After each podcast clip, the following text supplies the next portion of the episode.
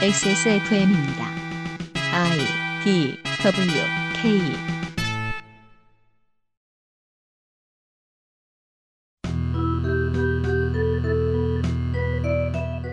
십사대의 정주영과 박찬종, 15대의 이인재, 16대의 정몽준, 17대의 문국현, 18대의 안철수에 이르기까지 사퇴한 두 명을 제외하면 모두 5%에서 19%의 득표를 하며 돌풍을 일으켰습니다. 대중은 이야 이거 새 거구나 하고 열광하며 까보고 언제 찾았냐는 듯 덮어두고 빠르게 잊기를 반복했지요. 대선의 혜성처럼 등장한 정치 신인이 실패를 하면 다음부터 그가 걸어야 할 길은 첫발의 성과가 컸던 만큼 누구도 겪을 수 없는 난이도의 가시밭입니다. 5년간 자신의 세력을 유지하고 한두 번의 전국선거에서 소멸되지 않으며 대중의 지지 기반을 잃지 않고 없으면 어디선가 만들어내야 하죠. 앞에 말씀드린 사례들 가운데 그러한 수련 과정을 통과한 유일한 인물이 나온 것 같습니다. XSFM 그것은 알기 싫다 특별기획 대통령 선거 데이터 센트럴 기호 3번 국민의당 안철수 후보를 만나보시죠.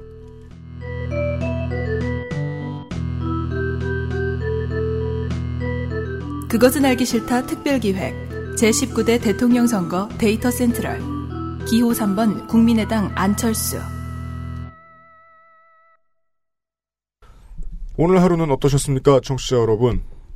저희에게는 하루란 단지 시간의 긴 지평선에 놓여 있는 작은 점처럼 느껴지기도 합니다. XSFM의 책임 프로듀서 더불어 UMC입니다. 그것은 알기 싫다 특별기획 제19대 대통령 선거 데이터 센트럴 안철수 후보 시간입니다. 곤드로이드가 말해줬는데 제 목소리를 낭비하고 싶지 않습니다. 여러모로 HP를 낭비하고 싶지 않습니다. 여러분들이 놀라실 만한 정보를 하나 이야기해드리죠. 지금 이 자리에는 6명이 앉아 있습니다. 광고를 듣고 그때부터 말을 하겠습니다. 에브리온 TV 언제까지나 국민의 선택 평산네이처 아로니아진 맛있는 대선 후보 토탈케어 아임닭 데이터 센터를 들을 땐 콕 집어 콕 김치 이탈리아에서 온 총리 라 파스트체리아에서 도와주고 있는 그것은 알기 싫다 특별기획 대통령 선거 데이터 센트럴 잠시 후에 기호 3번 국내당 안철수 후보의 데이터를 가지고 돌아오겠습니다. 아, 힘이 넘치는 척을 하고 있다. 아쓰 XSFM입니다. 닭가슴살의 비린내와 퍽퍽함이 공포스러웠다면 프리미엄 세이프푸드 아임닭 언제까지나 마지막 선택. 아로니아 침 여섯 명의 대- 대선 데이터 센터로 노동자들이 앉아 있는 가운데 어, 오늘의 호스트 국민의 환타님을 소개합니다. 안녕하십니까. 네. 음, 저도 그 안철수 후보의 출마 선언문 중에서 몇 문장을 발췌해봤어요. 아, 인사 삼아서. 네. 아 이거 진짜 나 앞 앞에 남은 두 명 부담스럽게 5년 네. 전 출마 선언 때 저는 미래는 이미 우리 곁에 와 있다라고 말씀드렸습니다. 다만 널리 퍼지지 않았을 뿐이다라고 말씀드렸습니다. 알파고는 미래가 이미 여기 와 있음을 피부로 느끼게 해주었습니다. 미래는 기다리는 것이 아닙니다. 미래는 만드는 것입니다. 어떤 미래를 만들지 결정하는 것은 우리들입니다. 사랑하는 국민 여러분, 절망의 시간이 희망의 시간으로 바뀌고 있습니다. 대신할 수 없는 미래에 저 안철수가 앞장서겠습니다. 3월의 바람과 4월의 비가 5월의 꽃을 내려옵니다. 5월은 통합입니다. 5월은 희망입니다. 5월은 미래입니다. 자, 기본 정보 읽어주세요. 어우 엄숙해 아니 저는 이런 점을 강조하고 싶었어요. 이게 우리가 우리가 각박해진 거예요. 우리가 대선 방송을 너무 오래 해가지고 누가 써줬지? 저 아. 단어 왜 썼지? 오 저 단어 강조하네. 근데 마지막 문장은 이쁘지 않아요? 3월의 바람과 4월의 비가 5월의 꽃을 내려옵니다. 그러니까 문학하고 전혀 상관없는 사람이 쓴 건 아닌 것 같아요. 그 아, 그렇죠. 예. 미래로 시작해서 민주주의로 끝나는 그러니까 민주주의와 통합으로 끝나는 문장이에요. 그리고 네. 그 민주주의 안에 통합의 개념을 잘 집어넣었어요. 저도 그 음. 보면서 예, 네. 잘 썼다라고 생각했었는데. 예, 여튼 아, 안철수 후보 기본 정보 확인하시죠. 기호 3번 국민의당 안철수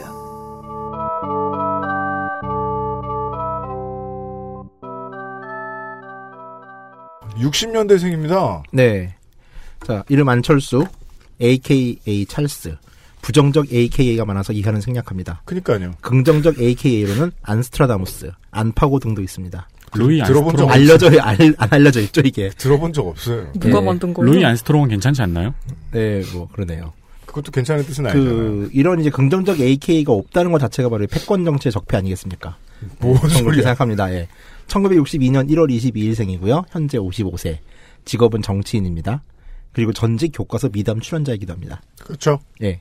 학력은 서울대 의대 학사, 동대학원 의대 석박사, 펜실바니아 대학교 공학 석사, 펜실바니아 대학교 와튼스쿨 경영학 석사. 네. 경남 밀양군 밀양읍 내일리생입니다. 어, 순흥 안씨입니다. 성리학을 도입한 안향의 후손입니다. 근데 그 700년 전 사람이랑 유전자가 비슷한 게 거의 안 남아있을 테니까 참고도 하지 마십시오. 안씨 중에 순흥 안씨가 되게 많습니다.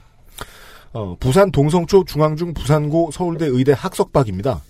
그리고 그 위의 학력에 대해서 이야기하기 좋아하는 사람들이 많아서 저희들은 이제 공식적으로 공개된 것들을 알려드리고 네거티브 아닌가요, 이거는? 관심을 끄기로 하겠습니다. 아, 진짜? 어. 예. 그 네거티브가 많아요, 이게. 그죠? 네가, 네가티브를 빼서 분량이 확 적어요, 지금. 예. 학력 관련한 검증을 원하시면 메이저 언론을 돌아보셔도 되고 주계를 가보셔도 됩니다. 예.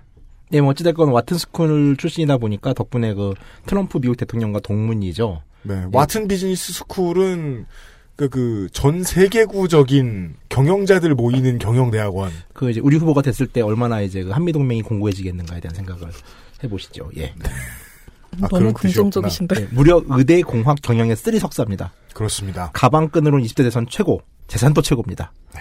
1196억 9천만 원이 신고됐습니다. 그렇습니다. 이번 대선 나온 사람 중 제가 제일 부자, 아, 제가 아니구나. 네, 저희 후보가 제일 부자입니다. 축하드립니다. 예. 건물에는 관심이 없어요. 그냥 노원구에 3억 3,500짜리 전세권 하나, 3천만 원짜리 임차권 하나가 전부입니다. 네. 차량은- 지역구에 살러 간 거죠, 거기는. 예. 차량은 본인이 두 대, 장려차가 한 대 있습니다. 장려차는 2014년식 미니 쿠페 해치백이네요. 자, 예금 신탁 보험 합쳐서 본인 배우자 장려 총합이 116억.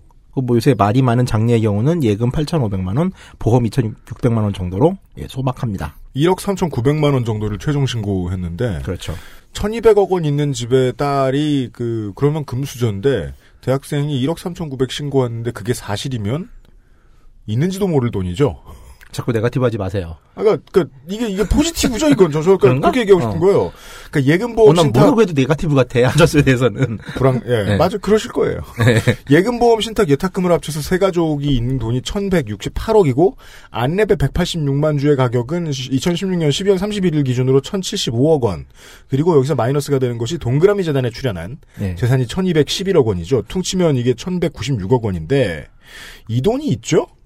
조금 더 솔직하게 얘기했으면 좋겠어요. 그, 다른 저, 선거 방송보다. 왜냐면, 후보 하나에 두세 시간을 쓰니까요. 뒤에 숨겨놓은 1조가 있는데 그걸 숨겼으면 범죄라서 본인이 두근두근 할 거고. 한 천억 원 잘못 계산했대도 후보 본인과 우리의 인생이 대선전으로 달라질 게 없어요. 대단한 게 없을 거라고 생각합니다.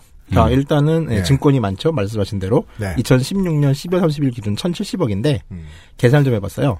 2017년 4월 26일 기준 안내배 종, 가는 8만 100원이더라고요. 음. 안철수 후보 주식이 약 186만 주니까 네. 지금 곱해보니까 1,489억이에요. 음. 그러니까 그새 한 400억이 든 거예요. 그러네요. 419억이 들었어요. 네.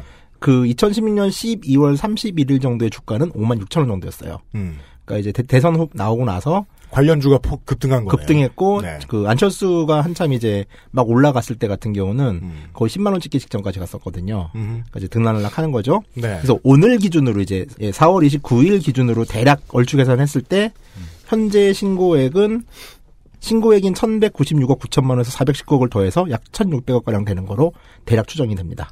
그죠? 그러니까 우리는 이 돈 많은 사람 기분 모르잖아요. 자기는 가만히 앉아 있는데 내 등 뒤에 오라가 400억이 늘었다가 다음 날 400억이 줄어들고 이러는 겁니다. 예. 그렇죠. 그러니까 지금 4개월 사이에 이렇게 된 거잖아요. 네, 12부터 건덕지가 없다.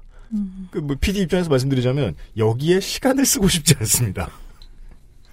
자, 병역은 해군 대위 전역, 전과는 없습니다. 네.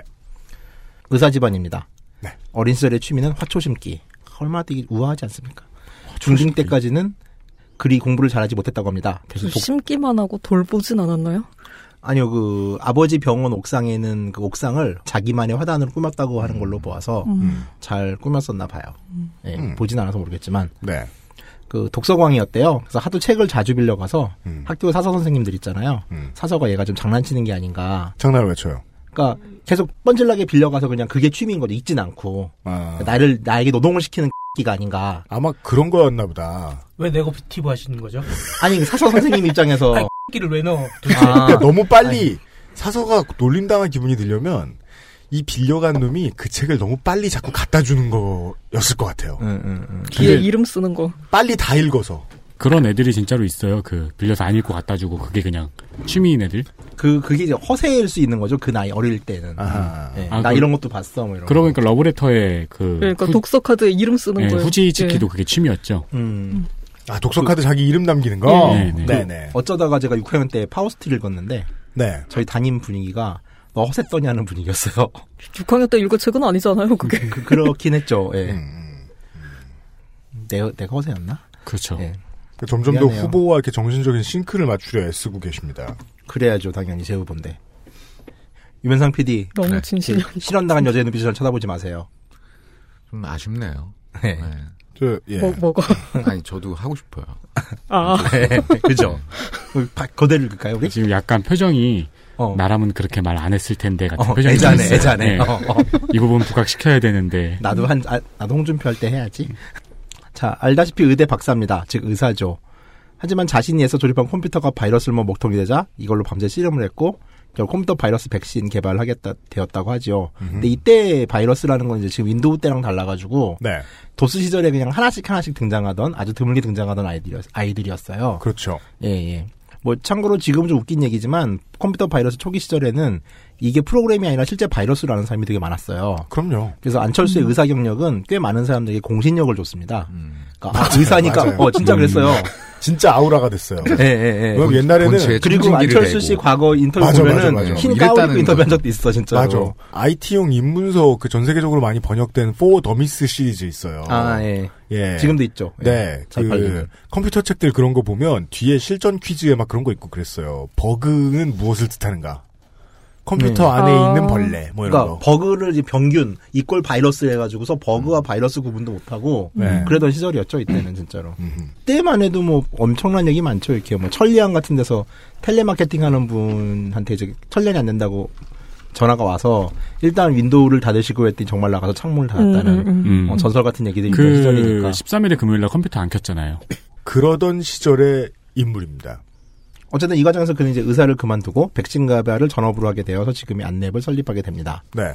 안랩의 V3는 한동안 한국에서 백- 컴퓨터 바이러스 백신의 대명사처럼 군림하게 되죠. 신라면 초코파이. 예, 이때는 되게 촌 썼던 시절이라 뭐 노턴 같은 걸 쓰면은 내국로 비슷하게 인식이 되기도 한 시절이었어요.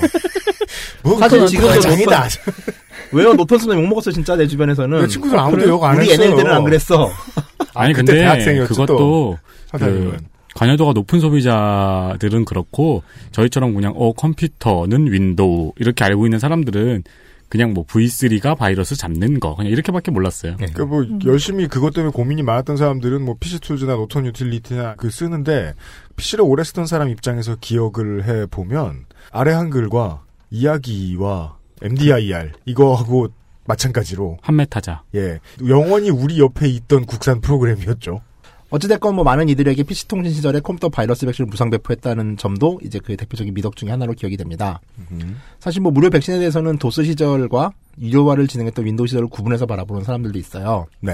그러니까 윈도우 시대에 접어들면서 수차에 걸쳐서 백신 유료화를 진행했고 윈도우판 무료 백신이 이제 무료 버전을 내자 이제 부랴부랴 이제 경쟁업체가 내자 부랴부랴 이제 윈도우용 무료 V3를 냈다는 비판도 있었죠. 뭐 물론 기업이 무료 백신을 어느 시점까지 제공하지 않았다는 건 비판의 대상이 될 수는 없습니다. 네. 다만 무료 배포를 여전히 주장하는 부분에 대해서 이제 꼬운 눈으로 바라보는 분들이 존재한다는 거죠. 기업인으로서의 안철수 외에 교수 안철수도 존재합니다. 일단 20대 최연소 학과장 타이틀을 이런 타이틀단 다른 후보 있나요? 후보 중에는 없는 것 같죠? 이런 거 그렇죠. 있는 후보 있나요라는 질문이 가장 많이 그러니까 가장 의미가 있는 사람이에요. 음, 지난 그쵸. 몇 번의 대선 사이에 네.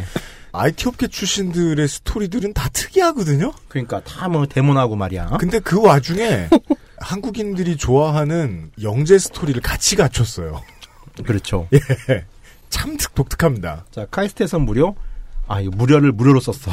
무료 석자 교수, 무료 석자 교수로 있었습니다. 무료 석자 교수. 아, 일단 월급을 안, 안 받았나 보죠. 임금을 받지 않는 석자 교수. 예. 아, 참고로 당시 수업인 기업가적 사고라는 무료 강의는 뭐 석자 교수. 카이스트 안에서 역대급 명강이었다고 하네요. 그런 거, 저, 음, 어찌됐건 그 수강 신청할 때 옆에 괄호 프리 음, 예. 기업가적인 무료- 무료 사고방식이 석자 명강인데 무료 석자고 쓰면 모순이 되게 있잖아요. 그러게요.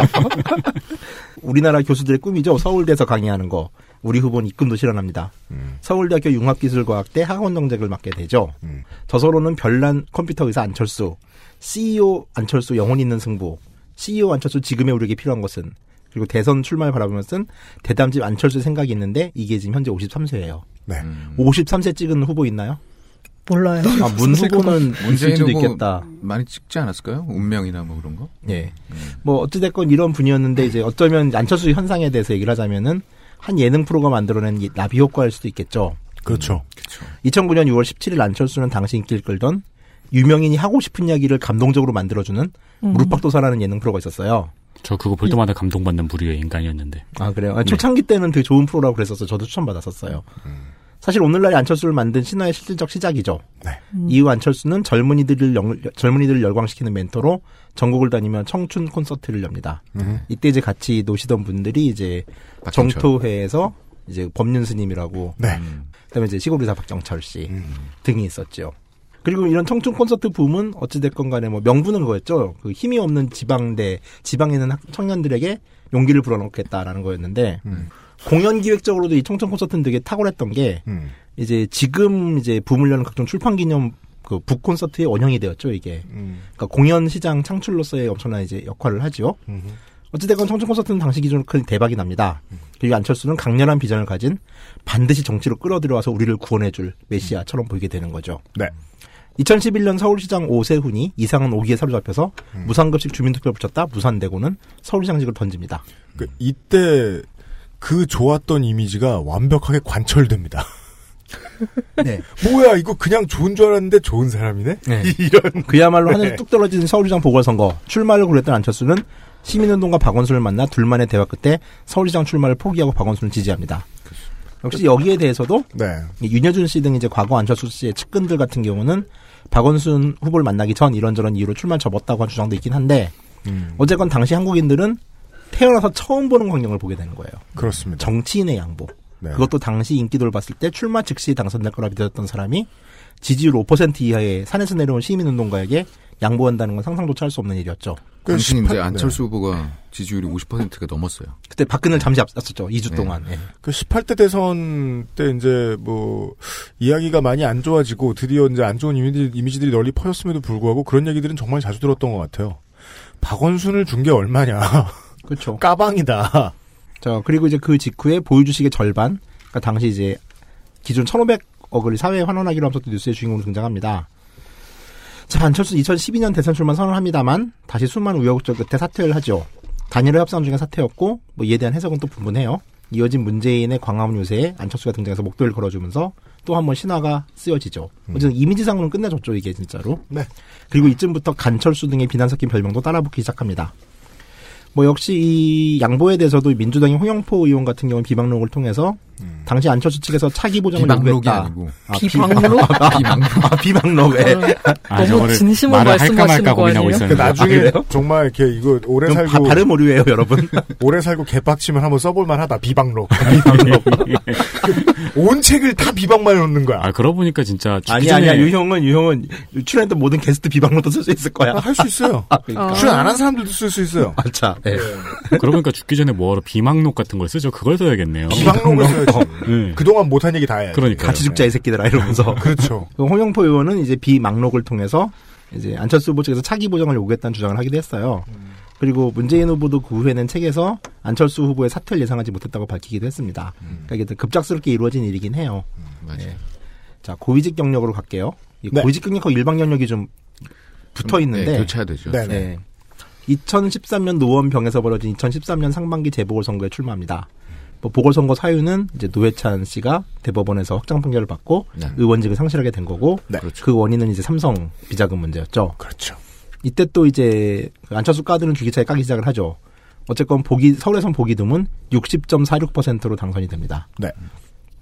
국회 입성 직후에 독자적인 창당 작업을 하는데 이 현역 의원 한 명짜리 정당이라는 게 쉽지가 않죠. 음. 그래서 결국 민주당과 통합을 하게 되고 자신의 트레이드마크였던 새 정치를 정당명에 앞에 붙입니다. 네. 그래서 탄생한 게 새정치민주연합이죠. 정치 잘 모르는 사람들이 보고 있으면 의아한 광경이었습니다.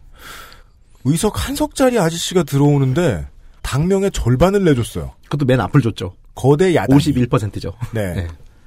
그리고 김한길과 함께 2015년 3월부터 그해 7월까지 공동대표를 지냅니다만 2014년 7월 보궐선거 대패로 자진 사퇴합니다. 네. 이후 2015년 이제 음. 국정원 해킹 사건 당시 민주당이 발족시킨 국민정보지키기위원회 위원장 등을 역임하면서 네. 당무와 연관이 있었는데 음. 문제 이제 이전부터 문재인 후보와의 갈등도 시작이 되죠. 음. 9월 2일 안철수는 이제 전북대 강연에서 민주당 혁신위를 비판해요. 이건 이제 민주당이 보궐선거 대패 이후에 김상곤 씨를 혁신위원장으로 들여서 네. 이제 당 혁신 과정을 이제 좀 만들어내겠다고 했는데 네. 여기서 안철수와 혁신위 간에 이제 논쟁이 시작되죠. 음. 그리고 이때부터 이제 문재인 지지자와 안철수 지지자 사이에는 각자의 깊은 빡침이 음. 노골화되기 시작합니다. 뭐 이때 분위기는 뭐 혁신안 수용해라 말았다 하겠다 뭐야 근데 수용식 이렇게 늦어 본심을 혁신안 수용한 거 맞냐 뭐 이런 이상한 말싸움을 하다가 음. 12월 6일 기자회견을 통해서 나와 함께 당을 바꿀 수 없다면 분명히 말해달라. 라고 말하고 직거에 들어가죠. 음. 그렇죠. 그리고 12월 13일 새정치민주연합을 탈당. 음. 그 혁신전대 던진 것도 얘기해야죠. 이쪽에서도 제안했잖아요. 예, 그렇죠, 그렇죠. 아, 예, 하세요.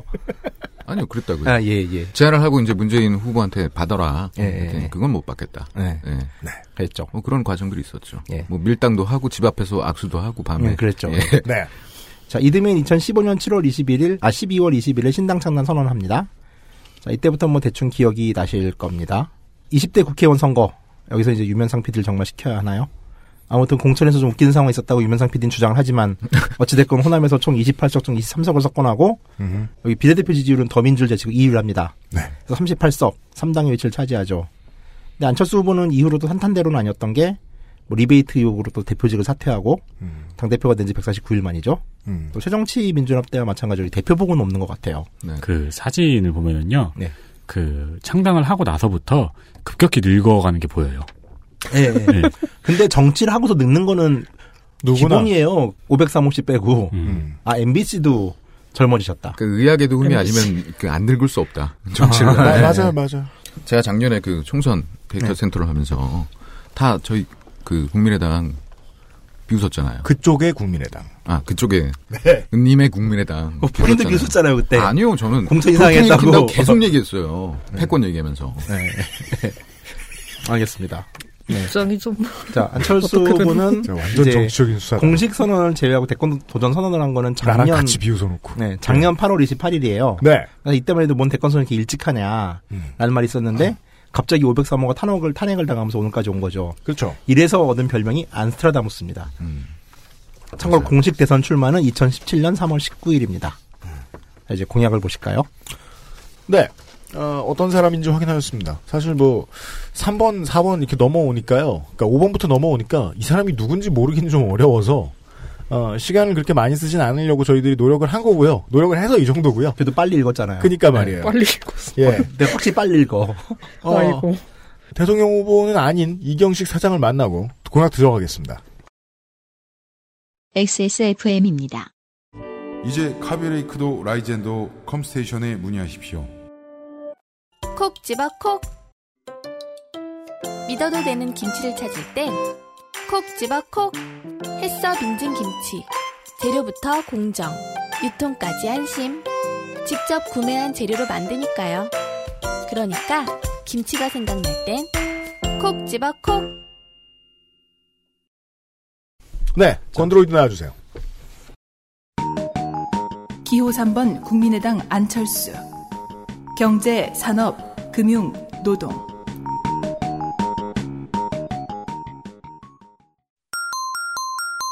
대기업 자, 기본 기조는 규제의 방점이 맞춰졌습니다. 사실 대기업 정책에서 규제를 주장하지 않는 후보는 또 이번 선거에서는 홍준표 후보뿐이죠. 음. 자, 일단은 정경유착 근절과 재벌 개혁을 가장 큰 화두로 삼았는데요. 음. 뭐 이건 누구나 있는 공약이긴 해요. 기업 범죄의 형량 강화 및 비리 기업인에 대한 사면 제한. 에. 예.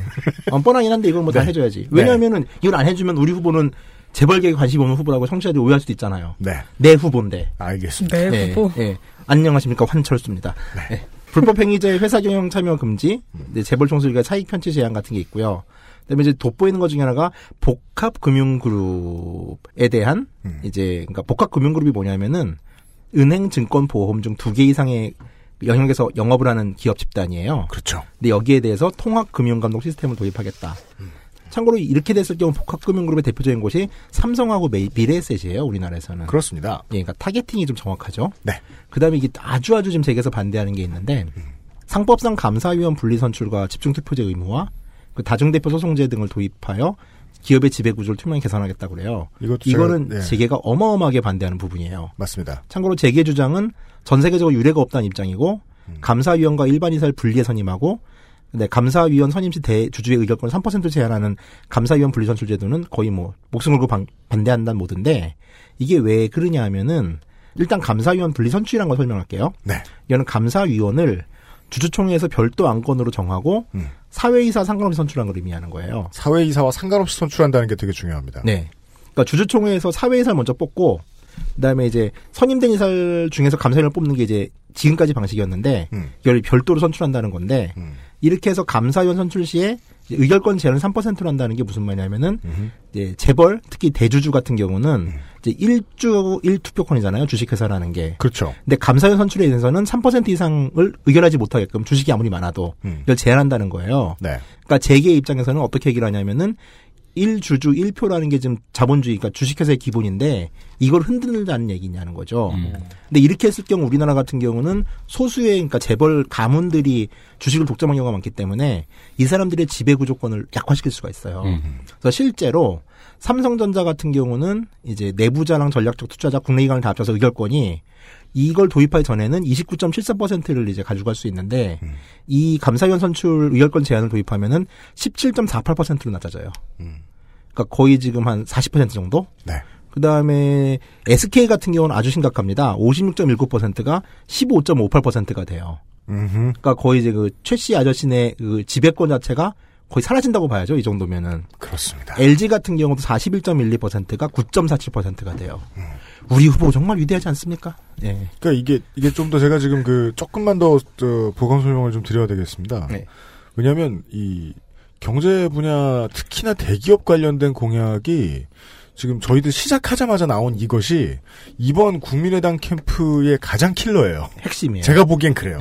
거의 모든 공약들 중에 제일 세요. 예, 5번에 천만 원보다 셉니다 저희가. 민주당은 지금 인재가 많잖아요. 가장 많이 모여들고 있잖아요. 네. 그, 그, 조조의 낙향성입니다.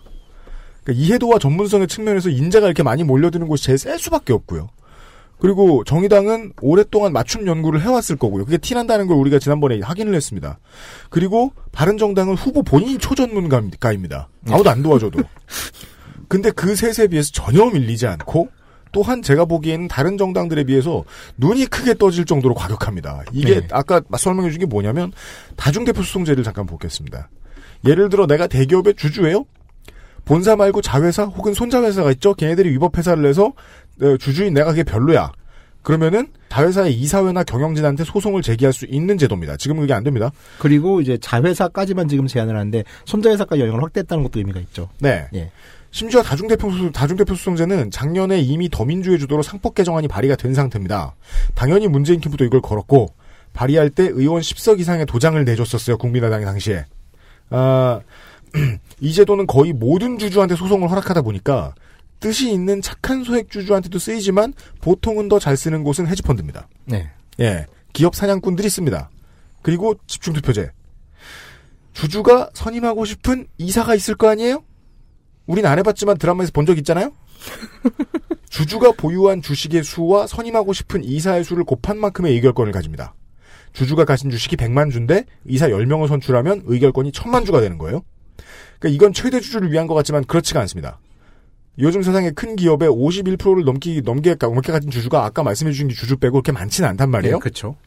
리얼리티쇼 서바이버처럼 주주들끼리 로비를 통해 서로 뭉쳐서 새를 키우는 데 쓰는 겁니다. 따라서 이것은 원칙적으로 소액 주주를 위한 제도입니다. 그 다중대표 소송제에 비해서 기업 사냥꾼이 끼어들 여지가 적죠. 그리고 또 하나가 더 있습니다. 기업 분할 명령제입니다. 어, 이건 내가 하려고 그랬는데 아니, 하세요. 예. 아, 예. 그러니까 한국의 문어발식 재벌이 존재할 수 있는 가장 중요한 이유입니다. 이 법이 없기 때문이라고 말하는 사람이 있습니다.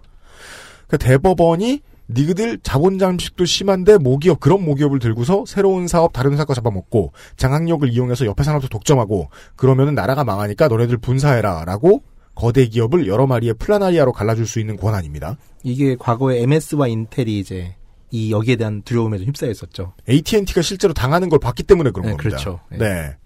이 세 가지를 한꺼번에 드리겠다는 공약은 주주를 위한다고 보기도 어려워요. 제가 보기에는. 왜냐하면 헤지펀드가 들어올 수 있는 제도도 있기 때문에 맷집 없는 대기업한테 가도부어를 붙여준 겁니다. 크레이토스를 붙여주려는 의도가 강합니다. 미래를 내다보는 장기적인 해안이나 뭐 이런 느낌도 아니에요. 당장 순통을 끝내겠다는 일발 역전의 필살기 같은 느낌이 너무 큽니다. 근데 문제는 이게 그러니까 필살기로서의 기- 그 공약 기능은 있는데 이거를 이제 유권자들이 어떻게 이해를 할지에 대해서는 또 무성이에요. 그러니까 질러놓고 봤던 영향이 너무 커 보인다는 거죠.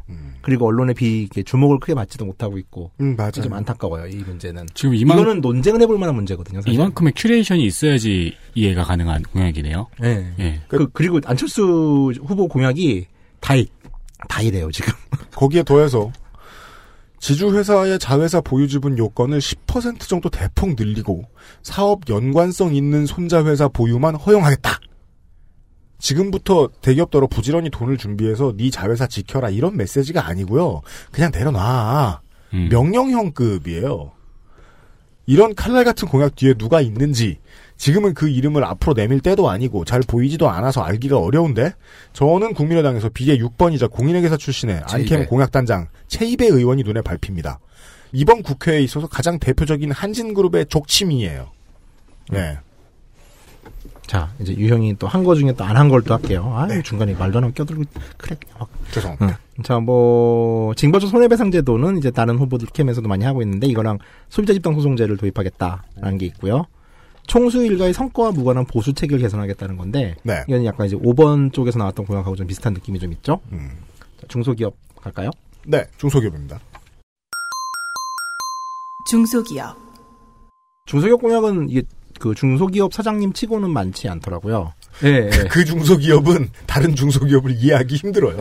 예, 예. 일단은 이제 뭐 되게 막연한 얘기가 4차 산업혁명 대비 중소기업 직업훈련 체계를 혁신하겠다. 그리고 이제 그 일감 몰아주기나 이런 거에 대한 제재로는 이제 하도급 거래에 대한 정보를 공개하고 이제 원사업자 2차 3차 수급업체에 대한 책임을 부여한다. 그리고 소비자 집단 소송제 같은 경우도 중소기업 공약으로도 볼 수 있어서 중소기업 공약에 넣었어요. 그러니까 앞으로 너무 깔 것 같아서 지금 지- 칭찬할 걸 미리 다 해주고 싶은데요. 제가 네. 뭐랄까요? 저 대기업을 앞에 말씀드린 공약으로 다 족쳐놓으면 하도 그 비리가 나올 생 나올 일이 별로 없을 거라는 생각이 들 정도로 과격해서 저는 이거 하나만 할게요. 그 신성장 동력 이야기할 때 저 환타님이 다시 이야기해 주실 것 같긴 한데 화이트 페이턴트 풀의 개념입니다.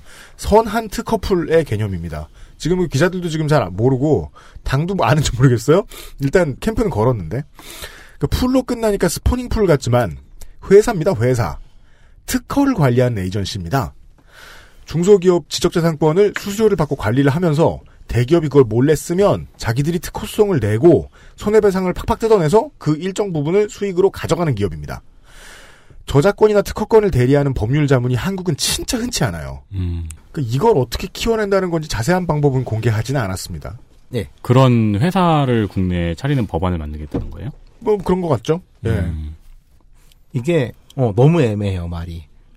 전화해서 그러게요. 물어보고 싶을 정도로. 예. 이제 지금부터 나오는데요. 어떻게 하겠습니다가 되게 무섭고 그 다음에 로드맵이 없는 그 국민의당이 좀 그런 게 많습니다. 지금 들으면서 생각하기에는 그럼 그 회사에 로비를 하면 될 것 같은데. 그러니까 회사인지 기관인지부터 지금 불분명한 거죠. 네, 네, 그래요. 노상한 게 보실까요? 노상한 게 볼까요? 네. 노사관계, 뭐 좀 간단하게 뭐 그냥 한 줄로 정리하면 근로감독 강화, 최저임금법 위반, 임금체불에 대한 강력 대처 정도밖에 공약집에 안 써 있어요. 네. 음. 그래서 뒤져봐야 되는데 일단 2017년 3월 18일 공무원 노조 총연맹 집행부 출범식에서 네. 음. 이제 공무원 노조에 대한 얘기들을 좀 이제 살펴볼 수가 있는데 네. 이런 식으로 후보가 발언을 합니다. 역시 또 이제 안철수 후보답게 좀 명확하게 얘기는 안 하는데 공무원 노조 총연맹에서 제공한 11대 정책 추진 과제는 잘 전달받았다. 많은 부분에 공감한다. 공무원 조직의 공공성이 무너진다면 대한민국 공성도 함께 무너진다. 하지만 성과에 대한 구체적인 합의조차 마련되지 못한 채 성과평가제나 성과급 연봉제, 저성과자 퇴출제 등으로 공무원을 무한 실적 경쟁으로 내몰고 있는 것은 문제다. 음. 그러니까 최소한 성과평가제나 성과급 연봉제, 저성과자 퇴출제는 반대하는 것으로 보여요. 네네네. 네네. 그리고 무한 경쟁으로 인한 공무원 동료 간의 갈등이 발생하고 행정 서비스 협업 체계가 무너지고 있습니다.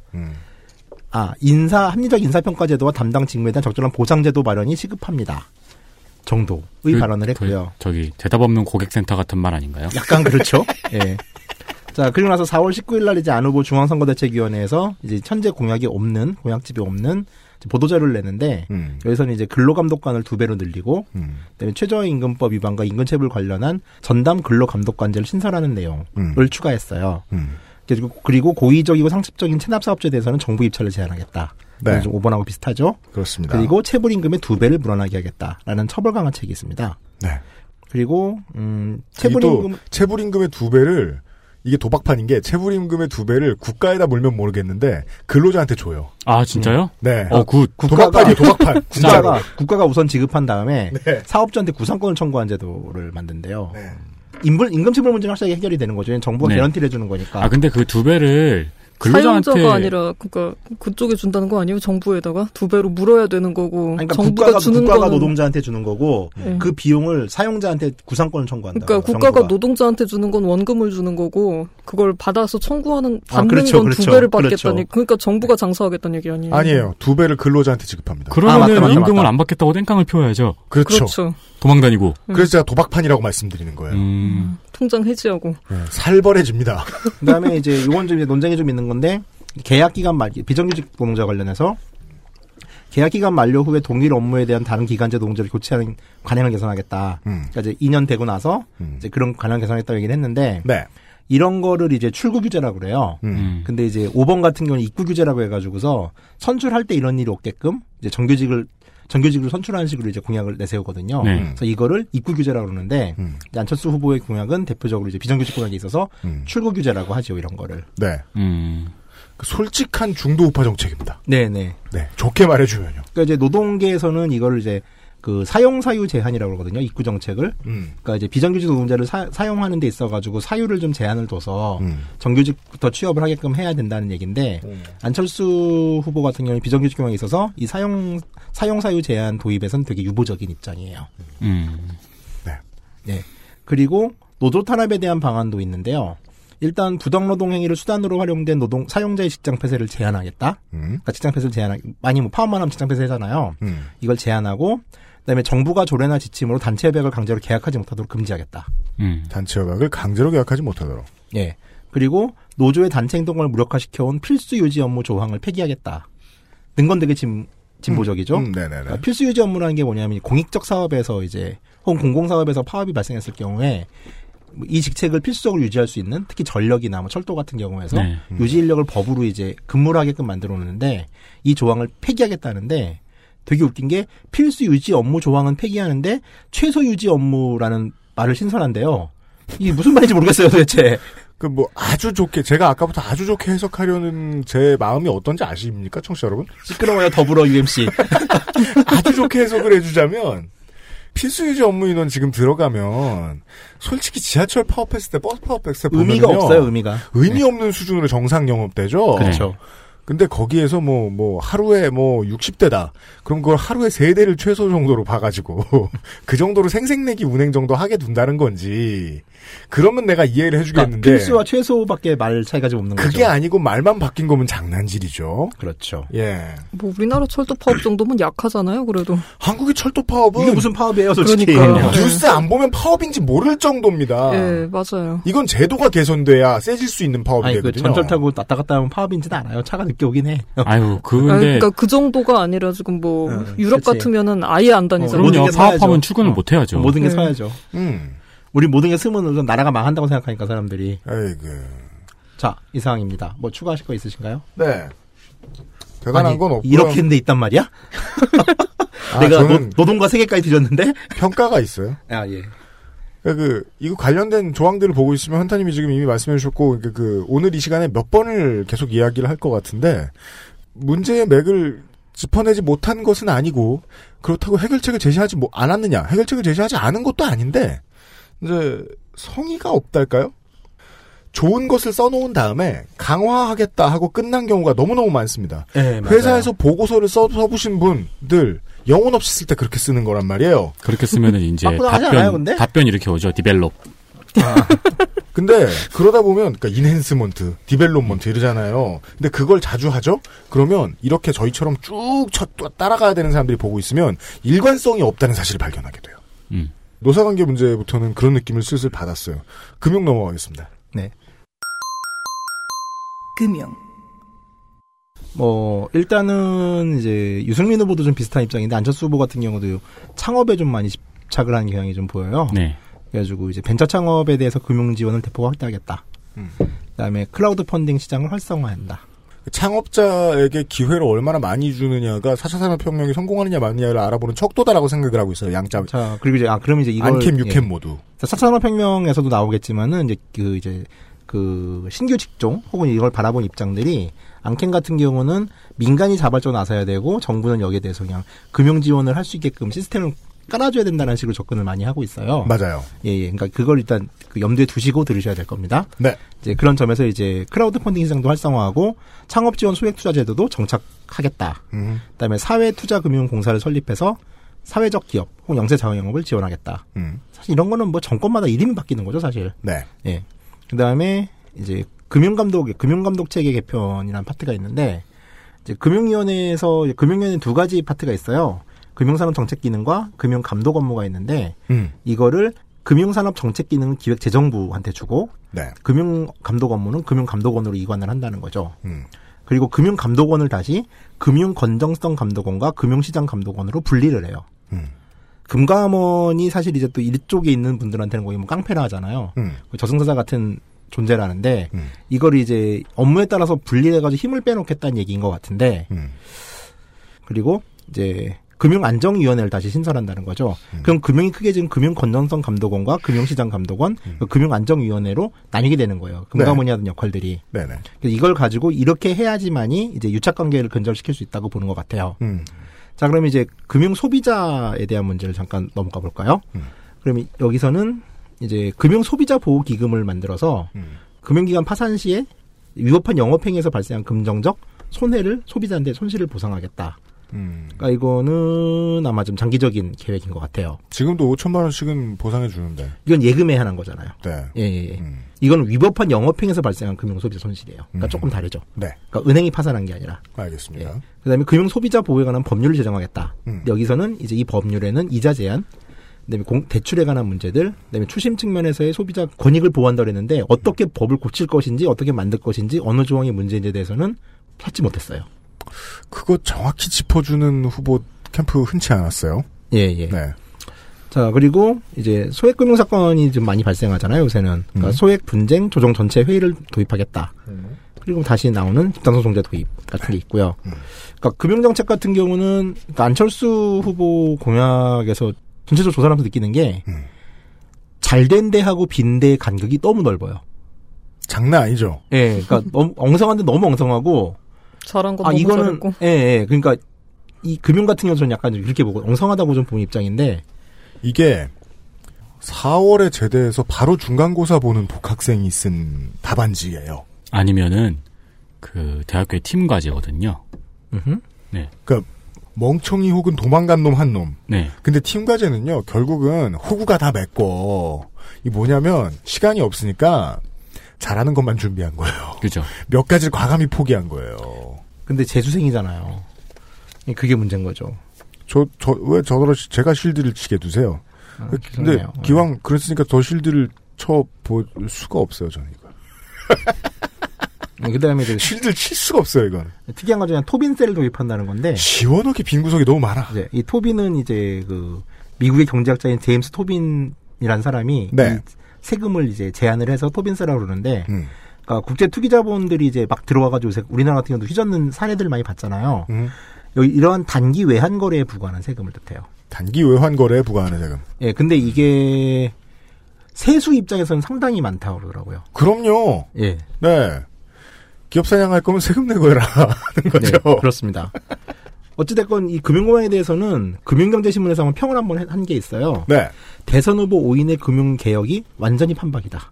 음, 변별력이 전혀 없다. 음, 그래서 저도 이 기사를 보고서 좀 대충 훑어봤는데 음. 거의 단어 사용이나 컴마까지 비슷해요. 예. 네. 그건 복부신데. 저도 지금 이쯤 따라오니까 저 뭐냐 영혼이 너무 없어 보여서 금융 분야는 그냥 잠깐 보고 말았어요. 그러니까 다음에 할 때는 이게 쟁점 모양 따로 네. 정해가지고 그걸로 싸우든가 해야지. 근데 그거는 그러니까 다르게 생각하면 문제가 명확하다는 뜻 아닌가요? 그러니까 그런 것 같진 않아요. 아무리 문제가 명확해도 스펙트럼이 달라야 돼요. 특히나 예, 좌우니까. 특히나 금융인데. 거기다 2번이랑 5번이 비슷하다는 얘기는 이건 좀 그런 경우가 없거든요. 어떤 전책도. 네. 2번이랑 5번도 비슷해요. 그러니까 좀 약간 그렇습니다. 희한, 희한하죠. 넘어갈까요? 네. 네. 직업? 거두면 혼만 내요. 예, 네. 취업, 직업의 질. 네. 취업, 직업의 질. 저희도 당연히 뭐 임기 내 시간당 최저임금 1만 원 실현할 거고요. 당연히. 우리 말 하지 맙시다 아, 이제. 아, 22년이죠? 2시간 남았는데. 아니, 1, 2, 1, 2 나머지한테 2022년이잖아요. 네. 거긴 예. 더 늦잖아요. 거의 다 2022년 아니에요? 아니에요. 아니, 20년, 20년 까지. 있어요. 진짜요? 네. 20년 있고 22년 있어요. 아 그렇구나. 여러분 바른정당은 2020년이잖아요. 이하고 공만 기억나가지고. 자, 그 다음에 요즘 약간 이제 2200년이에요. 약간 이것도 좀 시그네이처 공약 같은데 청년 실업 해소를 위해서 청년들 대상으로 5년 한시적인 청년 고용 보장 계획을 실시하겠다. 네. 근데 뭐 이것도 예. 뭐 어떻게 될지는 MB 때부터 많이 봤죠. 음. 근데 왜 계획이 중- 뭐예요? 그래서 예? 5년 동안 그러니까 뭐 한시적인 한다는 거죠? 청년 고용 고용 보장 계획이란 얘기는 5년 동안만 계속 고용을 하겠다. 그렇게 읽을 수 있는 여지들이 많죠. 음. 그리고 좋은 일자리가 나올 가능성은 없어 보여요. 그게 제일 중요하죠. 네. 예. 어떤 일자리를 주느냐. 그다음에 중소기업에 취업한 청년들에게 2년간 1,200만 원을 지원하겠다. 그리고 구직 청년들에게는 6개월 동안 월간 180만 원의 훈련 수당을 지급한다. 음. 이거 같은 경우는 약간 좀 예, 기본소득 개념이죠. 저는 그, 이 중소기업에 취업한 청년 1인당 50만원씩 뭐 2년간 이거, 이거는 정의당에서 우리가 만났던 청년 한 방에 천만원하고 어떤 게 다르게 느껴지냐. 그 사람을 안 믿고 질서에 끼워 넣으려고 한다는 느낌을 받았어요. 저는. 그 저는, 그 제가 너무 삐딱한데요. 물론 안캠은 다른 어떤 후보보다 창업 지원을 열심히 준비하고 있기도 하지만, 입사 말고 창업도 괜찮다는 거지만, 저는 그보다 직업의 질을 말하고자 하면, 청년이 집에서 놀면서 해야 할 일을 궁리할 권리 같은 게 국가 입장에서 소중하다는 생각이 많이 드는 거예요. 안캠에는 그런 건 빠져 있습니다. 그렇습니다. 네. 중소기업 노동자와 비정규 노동자 지원을 위한 근로자 지원 센터를 설립하겠다라고 했고요. 근데 공공조달 제도를 개선해서 비정규직을 막 남용하는 기업체한테는 불이익을 주겠다. 아 이거는 어떤 기준으로 걸릴지 몰라도 불이익. 다 걸릴 텐데. 퍼센트? 예. 그다음에 연간 을 때리거나 뭐 이런 이런 건가요? 네. 불이익은? 그 거의 그 꿀밤 수준인 느낌인 게, 이게 준다는 불이익이, 한, 한 줄만 더 써도 겁나게 뭔가를 거, 그 만들어내서 썼을 수 있었을 텐데, 그렇죠. 겁나는 불이익 같은 게 별로 안 보여요.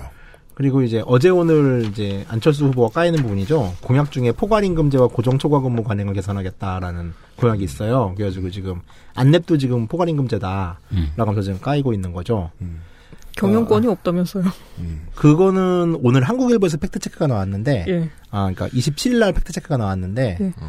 어, 안랩 이사회 의장으로서 역할을 한 게 2011년인가까지 있어서 예. 경영에 관여하지 않았다는 말은 거짓으로 보인다는 식으로 팩트체크가 나왔어요. 그렇게 갈 확률이 높았죠, 처음부터. 아니 네. 근데 대주주 대주주가 경영에 관리 그 관여하지 않는다는 말을 누가 믿죠? 그러니까. 그러니까 왜 그래요 갑자기 또 왜 홍준표가 됐어? 아 예. 잘한다. 맞잖아요.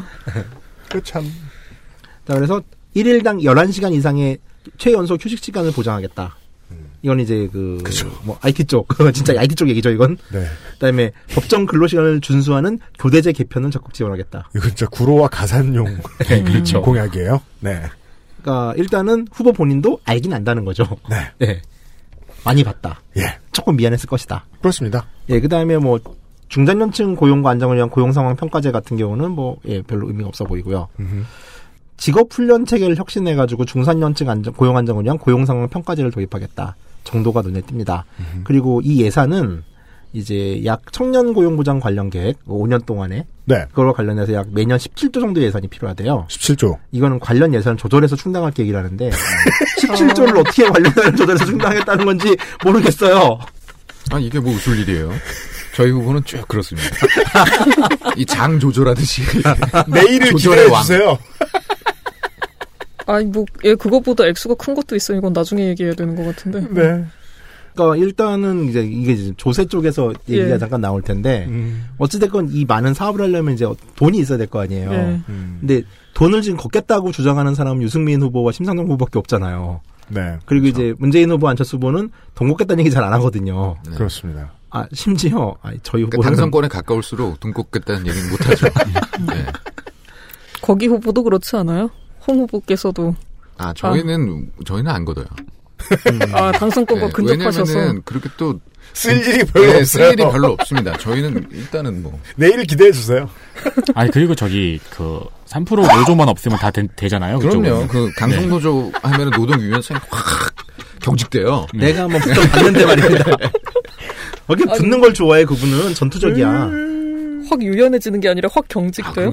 경직을 네. 예. 아. 시켜야 이제 기업이 튼튼해지고 네. 취업 직업에 줄 추가 사항 있나요? 있습니다. 네. 이제 가장 이제 우리 삶에 가까이 다가왔던 거는 구인할 때 신체 조건이나 부모나 배우자와 배우자의 학력, 직업, 재산 등의 정보 수집 금지합니다. 네, 그거 다 있어서 뺐는데는. 아. 아, 네, 네, 네. 그 지금 다 하고 있어서 어디가 오리지널인지 음, 모르겠습니다만 다 하고 있어요. 예. 저 예. 취업할 때 키랑 몸무게 적어낸 데도 있어요. 무슨 직업이었어요? 알려 알려주면 안 되는 거 아닌가? 아, 그래요? 저 저 다닌데 어딘지 다 알잖아요. 아까 거기 아, 그두 군데밖에 없는 거잖아. 태어나서. 그러니까. 아니 근데 그 무슨 뭐 우리가 가서 그런 거를 저- 적어내는 게 반드시 필요한 곳은 뭐 농구 선수? 그죠. 농구 선수 뭐 막 모델 에이전시? 그 하키 선수. 그 요즘은 이게 어떻게 바뀌냐면 그 이제 저도 이제 가끔 이제 여기저기 강연 다니잖아요. 그러면 이제 되게 웃긴 게 음. 시민단체나 아니면 오히려 교육청 같은 데서도 안 하는데 음. 백화점 문화센터 같은 데서 꼭 학- 최종 학년 증명서를 요구하는 경우가 있어요. 이런. 뭐 그런 데는 교육 뭐 그런 거라서 그런 거 아니에요? 아니 교육청은 요구 안 해요. 아니, 그러니까 그러니까 교육청도 가르쳐야 요구 안 되니까. 하는데 어, 백화점이 왜 요구 하냐고. 백화점이 요구를 하는데 거기- 그게- 거기서 거기에 뽑는 취업할 직원은 때 강사를 아니면- 뽑는 게 아니에요. 강사, 아, 강사, 그- 강사. 강의하는데 네. 그러니까 강의 단발 강의하는데 네, 네, 네. 단발 강의하는데 그런 걸 요구하는데 그게 작년부터 갑자기 사라지고 있어요. 어. 그러니까 추세는 지금 바뀌고 있는 추세긴 해요.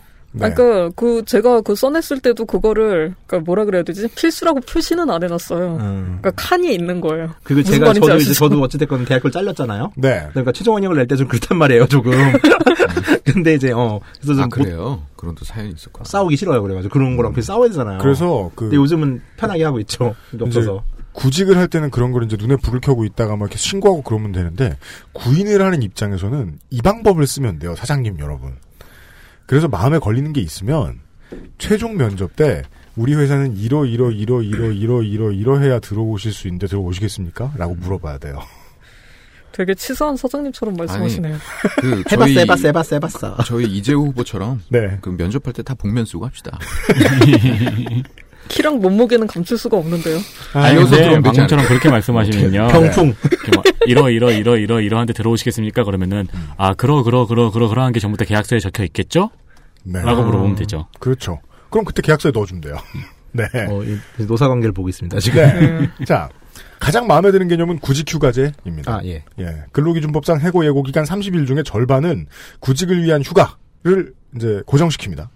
그래서 이제 어색하게 사탕 까먹거나 강제인 듯 자발인 듯 인수인계 외에 야근을 하거나 하는 걸 근로감독관이 잘 잡아줘야 될 텐데 역시 로드맵은 없고요. 예, 자영업 넘어가시죠. 자영업, 뭐 가장 중요한 문제죠. 젠트리피케이션 방지 및 자영업자의 권익 보호를 위해서 일단 신용카드 수수료를 인하하겠다. 아, 네네. 몇 프로? 아, 퍼센트는 비밀입니다. 네, 예, 안 깠습니다. 예. 네. 수수료 없는 현금 IC카드 활성화하겠다. 과연? 그러니까 이게 또 음. 말이 IT 되는- 전문가잖아요. 음. 근데 또 이렇게 무슨 무슨 땡땡 페이식으로 접근하겠다는 식은 또 안 보여요. 어, 이게 되게 특이한 점이에요. 이게. 네. 그리고 IT 전문가의 후보 캠프인데 촌스럽게 스마트라는 단어 되게 많이 써요. 어, 스마트도 많이 써요. 엄청 많아요. 어. 네. 다 스마트해. 네. 후보는 스마트하죠. 예. 음.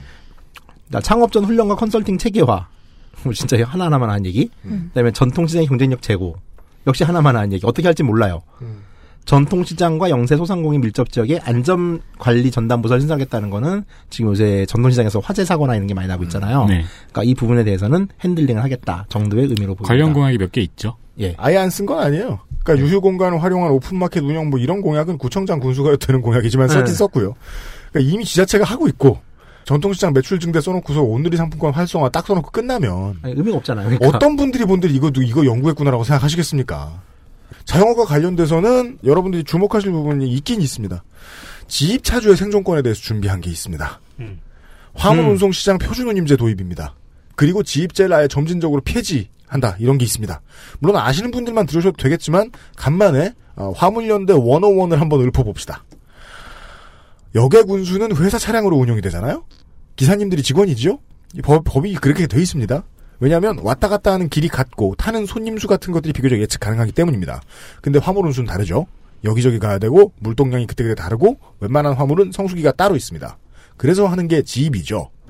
화물 창고 들고 있는 회사 화주 입장에서는 차주님들의 노동력하고 차량의 업무를 위탁해서 경영하는 겁니다. 중간에 중개사가 있지만 돈 들고 있는 화주의 영향력이 보통 절대적이기 때문에 시간 못 맞추면 깎고 원래 조금 주고 하는 바람에 대형 화물차를 보면 정비 비용 아끼느라 타이어를 기워 쓰는 겁니다. 표준 운임제는 아마도 최저 입찰가 같은 개념으로 사용이 될 텐데 교섭권을 위한 차주들의 노동자성이 인정되지 않으면 어차피 최저가만 받게 될 거예요. 그래서 실효성이 별로 없을 겁니다. 아무튼 차주를 위한 운송시장 공약이 나왔다는 것만 해도 신선합니다. 이거 어디서 베낀 티가 안 납니다. 어, 왜 이게 베낀 티가 안 나냐면 운송 노동자 관련된 공약들이 좀 많기 때문이에요. 다른 게 진짜 없는데 음. 하나 더 보시죠. 심지어 대리운전에 대한 공약도 있습니다. 풀사 즉 프로그램 업체의 폐해에 대해서 국민의당 캠프는 알고 있습니다. 대리기사 대상 불공정 행위를 단속하고 처벌을 위해서 그리고 노동자성 인정 등 그 모든 것을 위해서 있어야 할 대리운전법을 제정한다고 합니다. 업계 전체의 소원이에요 이게. 카카오와 풀사만 싫어합니다. 그 많이 대리운전 싫어하죠. 네 대리운전자에 대한 법적 정의 하나 똑바로 된 게 없다는 건 오래된 그 알실 청취자분들은 아는 얘기입니다. 요 요 두 가지는 기억하실만 합니다. 조선산업 조선산업, 하나 있습니다. 경남도에 조선산업 특구를 지정했다. 네, 저도 지역 공약이죠. 네. 저도 그게 다였어요. 자, 그다음에 문화 인권, 가족의 변화. 네. 아, 네. 어, 경제 관련된 공약을 들으셨는데요. 아, 맞다. 어. 예. 이건, 그, 저희가 이제 그 어제도 얘기했고, 내일도 얘기하겠지만, 어, 자유한국당과 바른정당은 방금 쪼개졌어요. 그래서 이거 잘하는 사람과 저거 잘하는 사람이 서로 찢겨져 나가 있습니다. 그래서 엉성하게 준비가 된 건 저는 조금 이해하고 싶은 마음이 듭니다. 근데 국민의당은 감사합니다. 네, 오랫동안 그들보다 훨씬 오랫동안 수권을 준비했고 한 번에 전국 선거를 치른 정당이잖아요. 근데 그 나머지 두 정당들보다 벼락치기한 느낌이 좀 납니다. 제일 힘을 많이 줬다고 하는 경제 관련 분야 공약에서도 빈 부분이 많이 보였습니다. 광고를 듣고 와서요. 예, 그 다음으로 넘어가겠습니다. 서문시장 인기 좋대요. 아, 난리 났네요. 그러니까. 사진 보셨어요? 진짜. 아. 어, 나는 이렇게 안 모여. XSFM입니다. Maestro pasticcere. La pasticceria. 주말에 와인 파티 할 건데 마리아주로 뭐가 좋을까? 와인 파티? 그럼 내가 빠네또네를 준비할게. 빠네또네? 자극적이지 않고 특유의 풍미가 살아있는 이탈리아 전통빵. 와인에도 샴페인에도 잘 어울린다고. 이거 되게 큰데? 안 남기고 다 먹을 수 있을까? 걱정 마. 천연 발효로 만들어진 빵이라 남더라도 넉넉하게 두고 먹을 수 있어. 방부제가 많이 들어갔나? 아니, 그 흔한 이스트조차 들어가 있지 않아. 그게 장인의 기술인 거지. 국내 베이커리에서 경험해보지 못한 맛 이탈리아에서 온 케이크 라 파스티체리아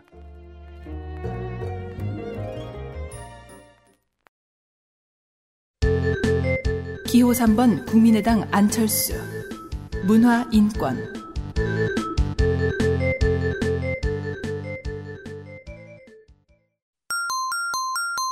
가족의 변화, 예. 동성애 동성은 절대 반대합니다.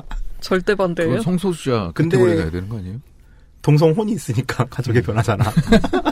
이걸 동성애 반대와 동성혼 반대를 바꾸기도 그렇고. 네, 절대 근데- 반대입니다. 근데 그 이제 안철수의 생각이라는 책을 보면은 음. 거기는 되게 온정적인 시각이 있어요. 그리고 2012년 공약만 하더라도 차별금지법에 대해서 좀 찬성하는 기조들이 보이거든요. 음. 그래가지고 이제 안철수 생각 쓸 때와 2012년과 2017년이 뭐가 달라졌는지에 대한 생각을 안 해볼래 안 해볼 수가 없는데 그렇죠. 결론이 안 나더라고요. 결론은 아까 제가 말씀드렸잖아요. 네. 당선권에 가까워질수록. 아니 12년도 당선권이 멀지 않았어요.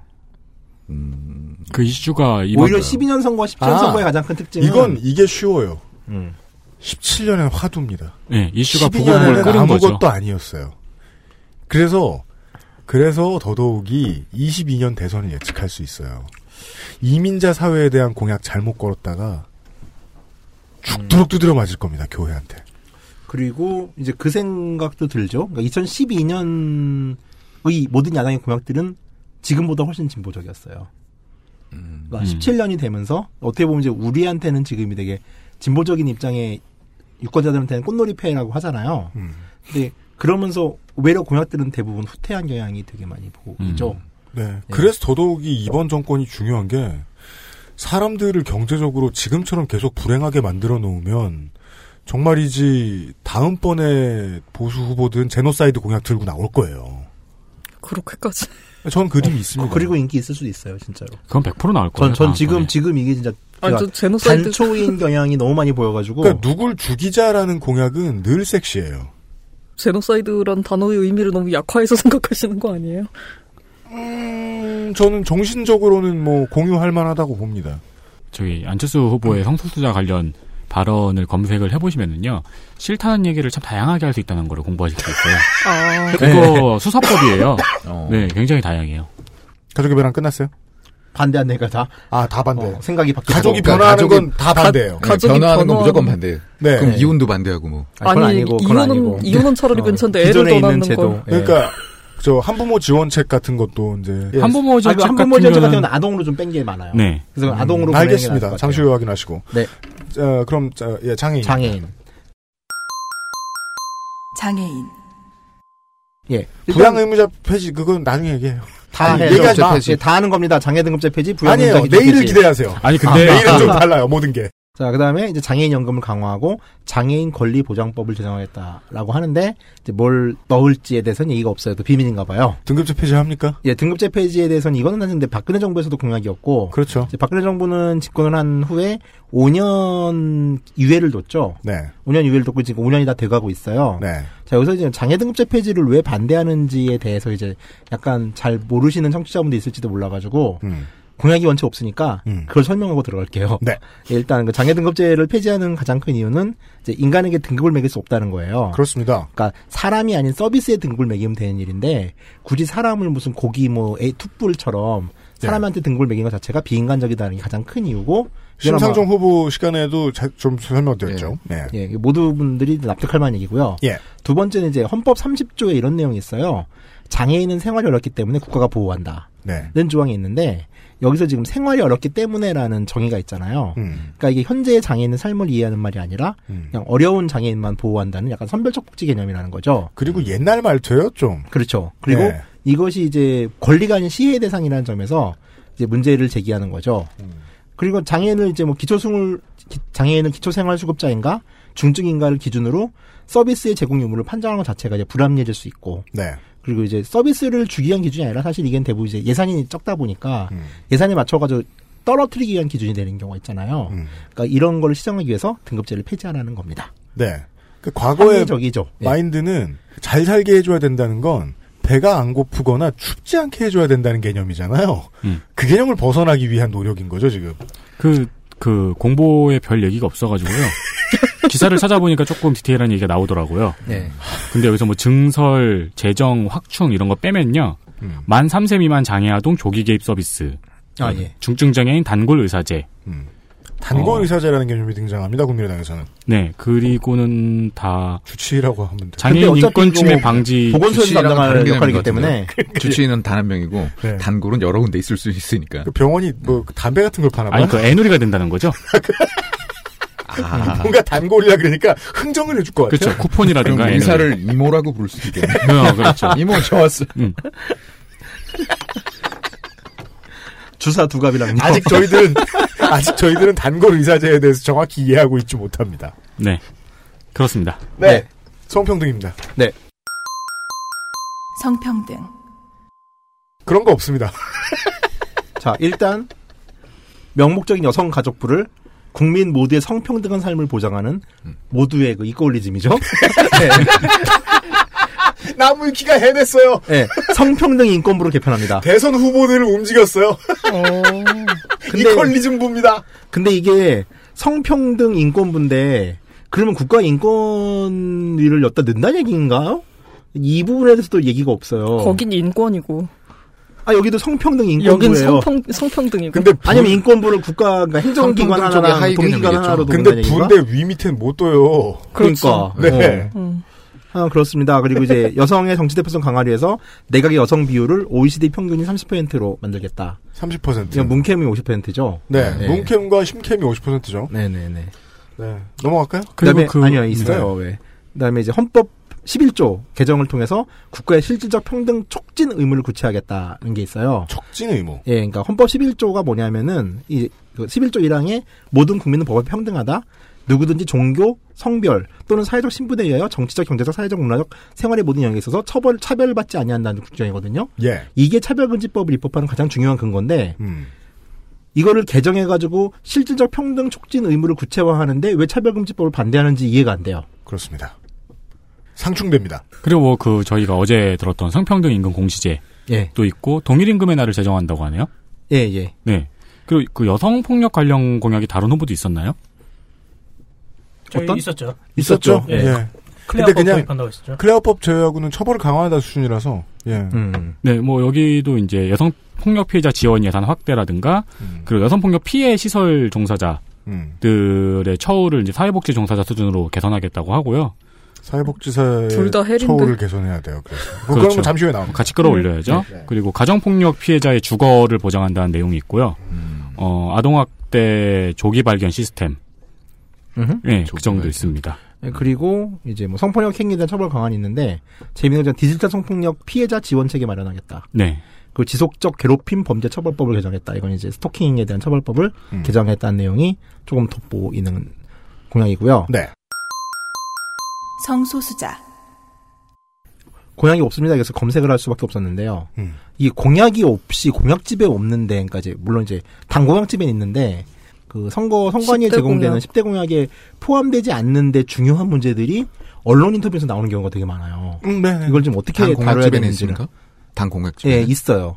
그러면 공약이라고 봐야죠. 작게 있어요. 근데 당 공약집을 유권자들이 보는 건 아니고 네. 가장 팔릴만한 상품을 10대 공약으로 정리해서 지금 뿌리는 그쵸. 거고 음. 그거 보는 유권자도 10%는 안 될 걸요 아마? 그럼요. 관보나 보죠 그냥. 네. 심지어 나 오늘부터 누구 지지할래? 나 오늘부터 누구 팬이야? 혹은 뭐 정당 가입하고 막 후원금 내고 이런 분들도 공약 안 읽는 분들이 태반이 뭐예요? 거의 다죠. 음. 그렇죠. 그래서 토론이 중요한 겁니다. 그럼요. 네, 그렇습니다.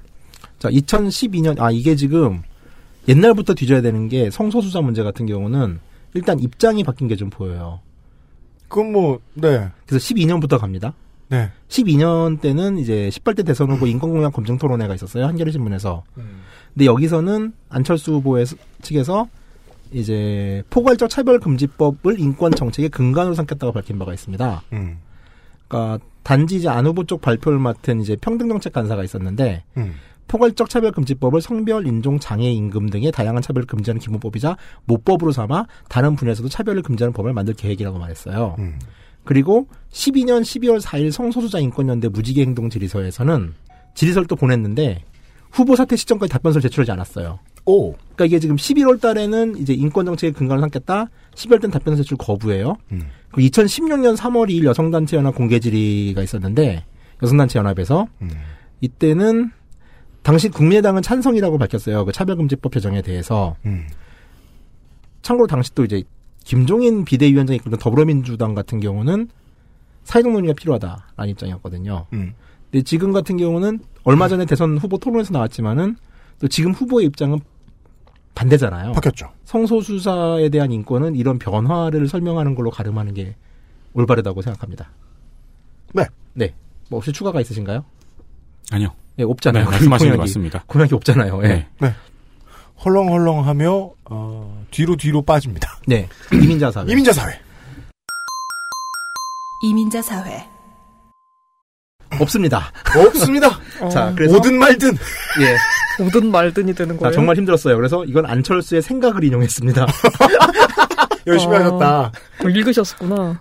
어, 그거 샀어요. 샀어요? 청취자 여러분, 유형은 저한테 제가 고임금 노동자라고 그 책 사면 돈 안 줘요. 영수증 주세요. 그때 미얀마 땐세 권에 샀는데도 안 줬어요. 돈 많이 받으시잖아요. 사다 이러면서. 얘기 안 했- 그랬어, 했어, 그냥. 했어. 근데 돈 소급- 많이 받으시잖아요. 소급 이러면서. 적용해서 주세요. 아니야, 됐어. 알았어. 소급 아, 돈 많이 적용할게. 받으시는구나. 아니야, 나 착한 사람이야. 아니, 그러지도 않은데 저래. 대신 책을 반납하세요. 네. 누진을 적용하여 두 배 참치를 사줄게. 아, 예, 알겠습니다. 그것도 사줘야 되잖아, 저기. 원채 씨 때 건도. 그건 그건 또 어디 아, 알았어요. 뭐예요? 자, 이제, 예, 이민자 사회. 네. 없고요. 예, 아, 아, 있구나. 안철수의 생각. 안철수의 생각에. 예. 뭐래요? 단기적 처망이 힘든 부분이라고 본다. 장기적으로 문화를 바꾼 노력을 해야 한다. 무엇보다 다문화 가정을 사회적 약자의 관점에서 따뜻하게 대하고 배려할 필요가 있다고 생각한다. 특히 저소득 다문화 가정에 대해서도 복지제도를 통해 도울 수 있는 길을 넓혀야 한다. 아. 이주주민들이 우리 사회에 잘 동화하고 기여할 수 있도록 배려하는 한편, 우리도 이주민 문화에 대해 이해하고 수용하면 우리 사회를 보다 풍성하게 할 수 있다. 특히 시혜적 차원의 후원 프로그램을 만들기보다는 이주민 스스로 조직하고 운영하는 단체를 육성하고 이에 대한 지원을 강화할 필요가 있다고 본다. 다문화 가정의 교육 문제로 인해 학교 중도 탈락률이 상당히 높다고 한다. 이들이 자존심을 갖고 사회학교에 적응할 수 있도록 맞춤식 프로그램을 마련할 필요가 있다고 생각한다. 정말, 생각이에요. 예. 스포츠 그 스포츠 왜 넣었어요? 그리고 예? 이건 이거는 사상의 사생활 취향 아니야? 지가 진짜? 좋아서. 아니에요, 아니에요, 아니, 문화가 아니에요. 없어 우리가 그리고. 그니까 말이야, 답답해. 어, 어, 문항을 그래서 기타 공양으로 뺐어요. 나는. 아까 그러니까 아니 아니 거대 시장에 대해서 그 제도적인 고민이 없다는 건 너무 후진하다고 봐요 저는. 네. 그래요? 그리고 이 앞에 승마가 한 번 있었잖아요. 그러니까 저는 그 승마는 중요하지도 않아요. 그러니까 저는 학원 스포츠가 프로 스포츠로 가는 길 이게 시장으로 성장하는 길에 대해서 정치인들이 바라보고 있느냐가 너무 중요하다고 생각해요. 이걸 그냥 구씨하고 정씨한테 다 맡겨놨어요. 다른 나라 얘기처럼 생각해. 그래서 자. 그 문화랑 스포츠 퉁쳐가지고 제가 찾은 공약은요. 나는 문화를 기타 공양으로 뺐어. 네, 뭐 행복 공동체 구현, 문화 균형 실현, 역동성 제고, 생태계 구축으로 끝나는 공약 4개 있어요. 네, 나가라 그래요. 네. 동물 권익 보시죠. 동물권익 네, 이것도 공식 공약이 없고요. 네. 안철수의 그- 생각. 안철수 생각 아니고요. 이거는 동물단체에서 질서 보내가지고 나온 답변이 있더라고요. 네. 일단은 이제 되게 좀 포괄적으로 얘기를 했는데 그러니까 두리뭉서 얘기를 했죠. 학대 금지 규정 강화하겠다. 음. 그다음에 치료 수가의 합리적 결정 체계를 구축하겠다. 음. 의료 분쟁 시 책임과 보상을 명확화하겠다. 네. 분양 입양 시 피해 구제 장치를 강화하겠다. 음. 인식장치 마련 강화, 유기동물 보호소 확충 지원 확대. 그 다음에 이제 좀 엄청나게 까이는 공약이 하나 있습니다. 음. 유기동물 독거노인 결손가정 매칭 사업 지원이에요. What? 아, 이게 보쌈 사업이네요. 그러니까 이제 독거노인이나 결손가정 아동들이 동물을 키우면 정서가 함양된다는 것까지는 이제 이해를 한 거예요. 음. 그리고 이, 이 동물을 조달해서 유기동물을 쓴다는 건데 음. 이러면 거의 파양납니다. 왜냐하면 동물 키우는 건 돈이 엄청 많이 드는 일이에요. 네, 동물 그럼요. 권익의 네, 역행하죠. 다, 다 알잖아요. 네, 네, 네. 그러니까 독거노인이나 결손가정이 자기가 원해가지고 이 부담을 감당할 수 있는 여지가 있지 않은 상태에서 매칭 사업 가지고 동물을 분양했을 경우에는 거의 다 파양난다고 보시면 돼요. 동물을 물건으로 보는 거죠. 그렇죠. 네. 아니라고 이거는- 설명할 수 없네요. 이건 제 후보지만 저도 이제 고양이를 키우는 입장에서 안 깔 수가 없습니다. 네. 그러니까 동물을 인간이 살아가는 데 있어서 그냥 행복제 정도로만 바라보는 음, 그렇죠. 런 시각인 거죠. 네. 그러니까 진짜 애완이죠, 애완. 그 26일에 공약이 나왔나 봐요. 애 같은 거죠. 예, 그래서 그 쓰담쓰담이라는 공약이 나온 것 같아요. 그래요? 뭔데요? 안철수의 쓰담쓰담이라는 공약인데 말씀하신 건 지금 내용하고 비슷해요. 동물학대 처벌 강화, 반려동물 이력제, 뭐 그러니까 맞는 말 쭉 나와 있고. 네, 네. 그렇게 쭉 나와 있는데 이거를 제가 검색한 시점에서 다 3시간 전, 4시간 전 이런 거 보니까 뒤늦게 낸 것 같습니다. 예, 저도 그 점에 예, 그게 또- 그저께가 그래요. 그게 또 왜 그러냐면요. 마감 그래서- 전에 냈군요. 네. 그래서 제가 아, 안철수의 동물 공약이 쓰담쓰담이구나 싶어 가지고 안철수 쓰담쓰담을 검색했거든요. 음. 그 제일 위에 안철수 쓰담쓰담이라는 기- 제목의 기사가 떠요. 음. 그게 23일날 나온 기사인데 그거를 클릭하면 그 안철수 후보가 아예 머리를 쓰다듬고 있는 사진이 나오거든요. 음, 그렇겠죠. 그러니까 이 이후에 나왔다는 얘기죠. 네네네. 네. 참고로 이 도- 유기동물 독거노인 결손가정 매칭 사업은 좀 일찍 나온 공약이에요. 이게 원래 유일한 공약이었는데. 아. 네. 그래서 트위터에서 트위터에서 한 번 돌았어요. 이거는 이미 한 몇 바퀴 돌았어요. 그러니까 저는 동물들 입장에서 얘기해 보죠. 이 빠았네요 이거. 아, 예. 예. 감정노동자 보고입니다. 그럼 이렇게 개는 빡빡 이러나? 그죠? 고양이는 빠딴 빠따 뜻. 빠딴 뜻. 네. 어, 훌륭합니다. 아니죠. 빠. 그렇죠. 그죠? 감정노동자 보호 네, 감, 감정 노동자 보호는 없습니다. 있으신 분 있어요? 없어요. 찾아봤는데 아무리 네, 찾아도 그죠, 없어요. 그죠, 예. 없답니다. 기호 3번 국민의당 안철수 교육, 보육, 복지, 의료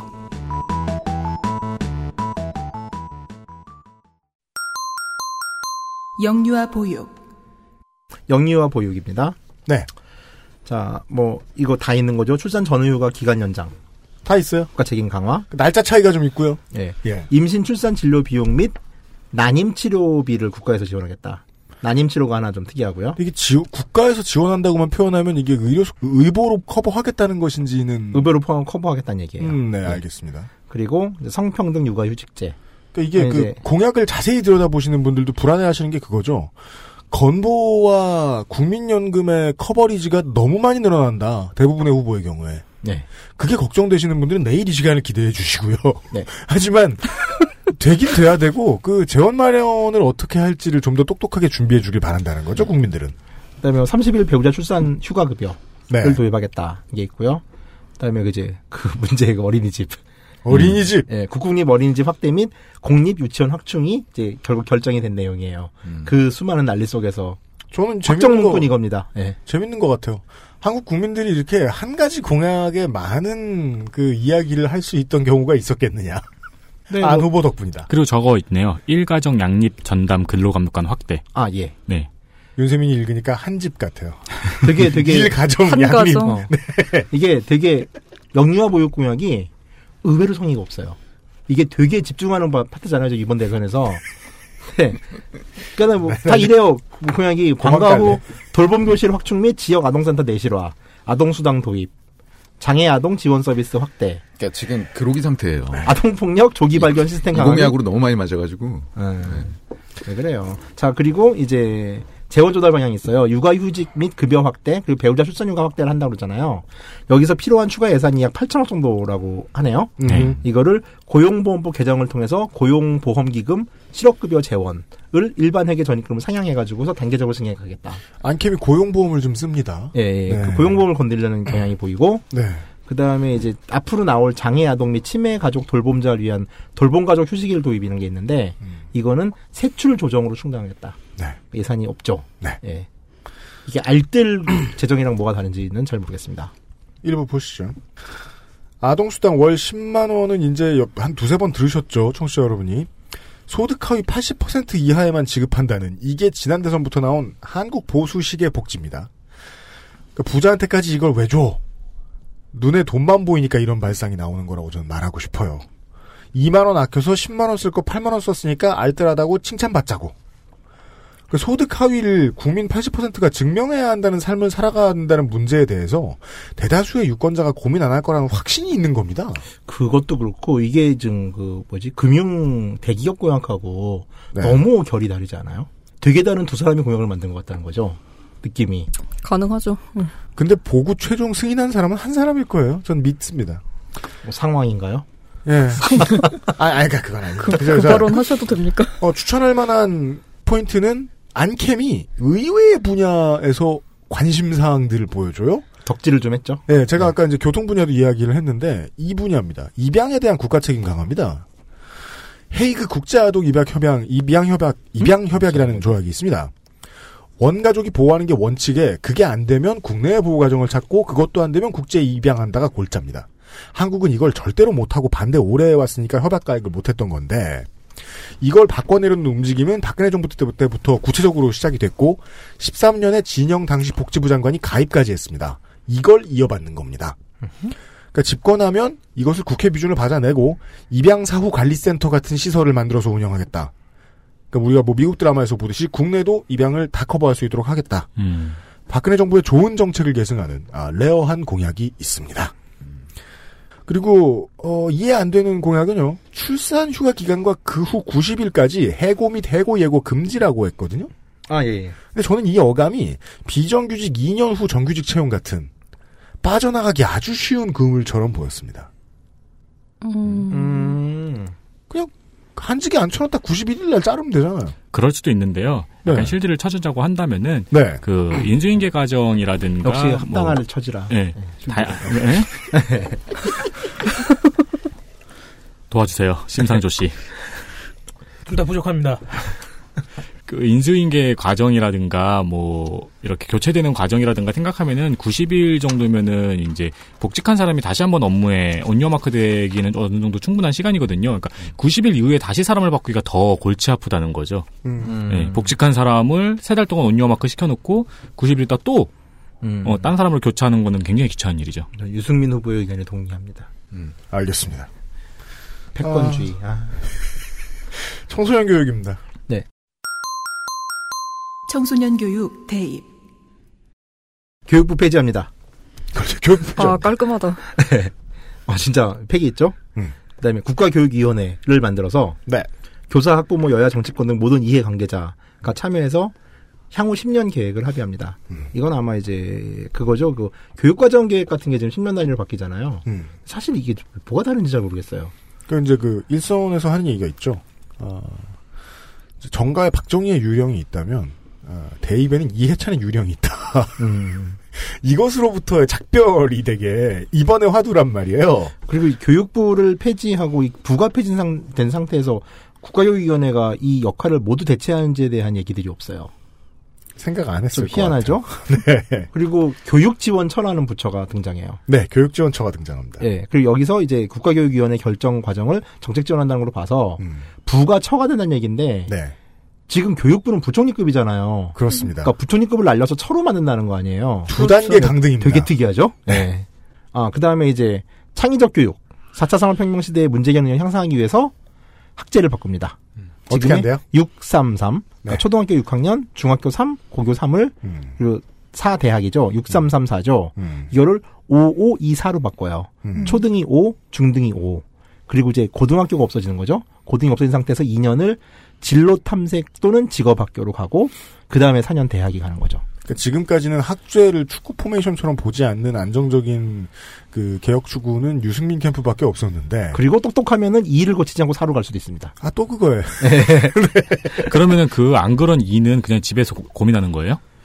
이게 약간 싱가포르식 같은데요, 제가 그러니까 이게 그 아니 이미 싱가포르식 교육은 한국에서 쓰이고 있어요. 네, 아니, 그러니까 이걸 좀 직업학교라는 거는 기본적으로 이거를 자율적으로 선택할 수 있게 하는 거라기보다는요 중등교육 과정의 결과를 보고서 꽂아준다는 얘기예요. 그러니까 당장 그러니까 국가적 효율성은 되게 좋은 거죠 이거는 국가만의 효율성이. 근데 제가 궁금한 거는 그 이 중간 이 있잖아요. 어. 예, 예. 그때 어디서 무슨 교육을 받냐 이거죠. 그건 없어요. 그러면은 이거는 노량진 폭발이잖아요.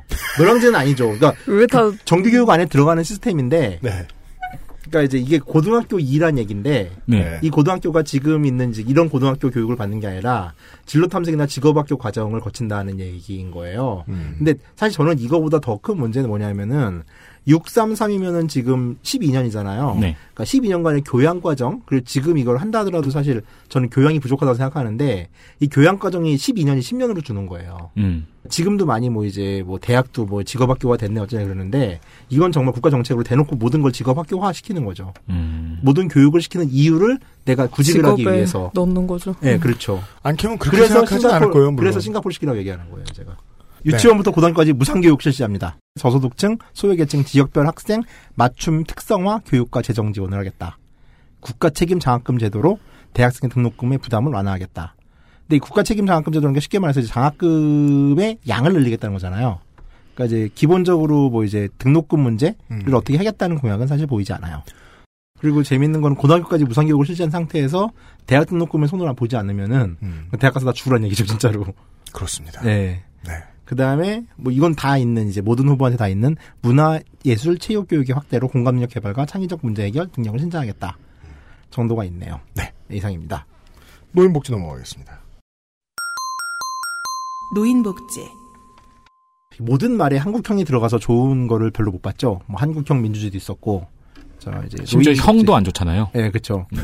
여기는 한국의 형들. 그 한국 스스로를 비하하는데.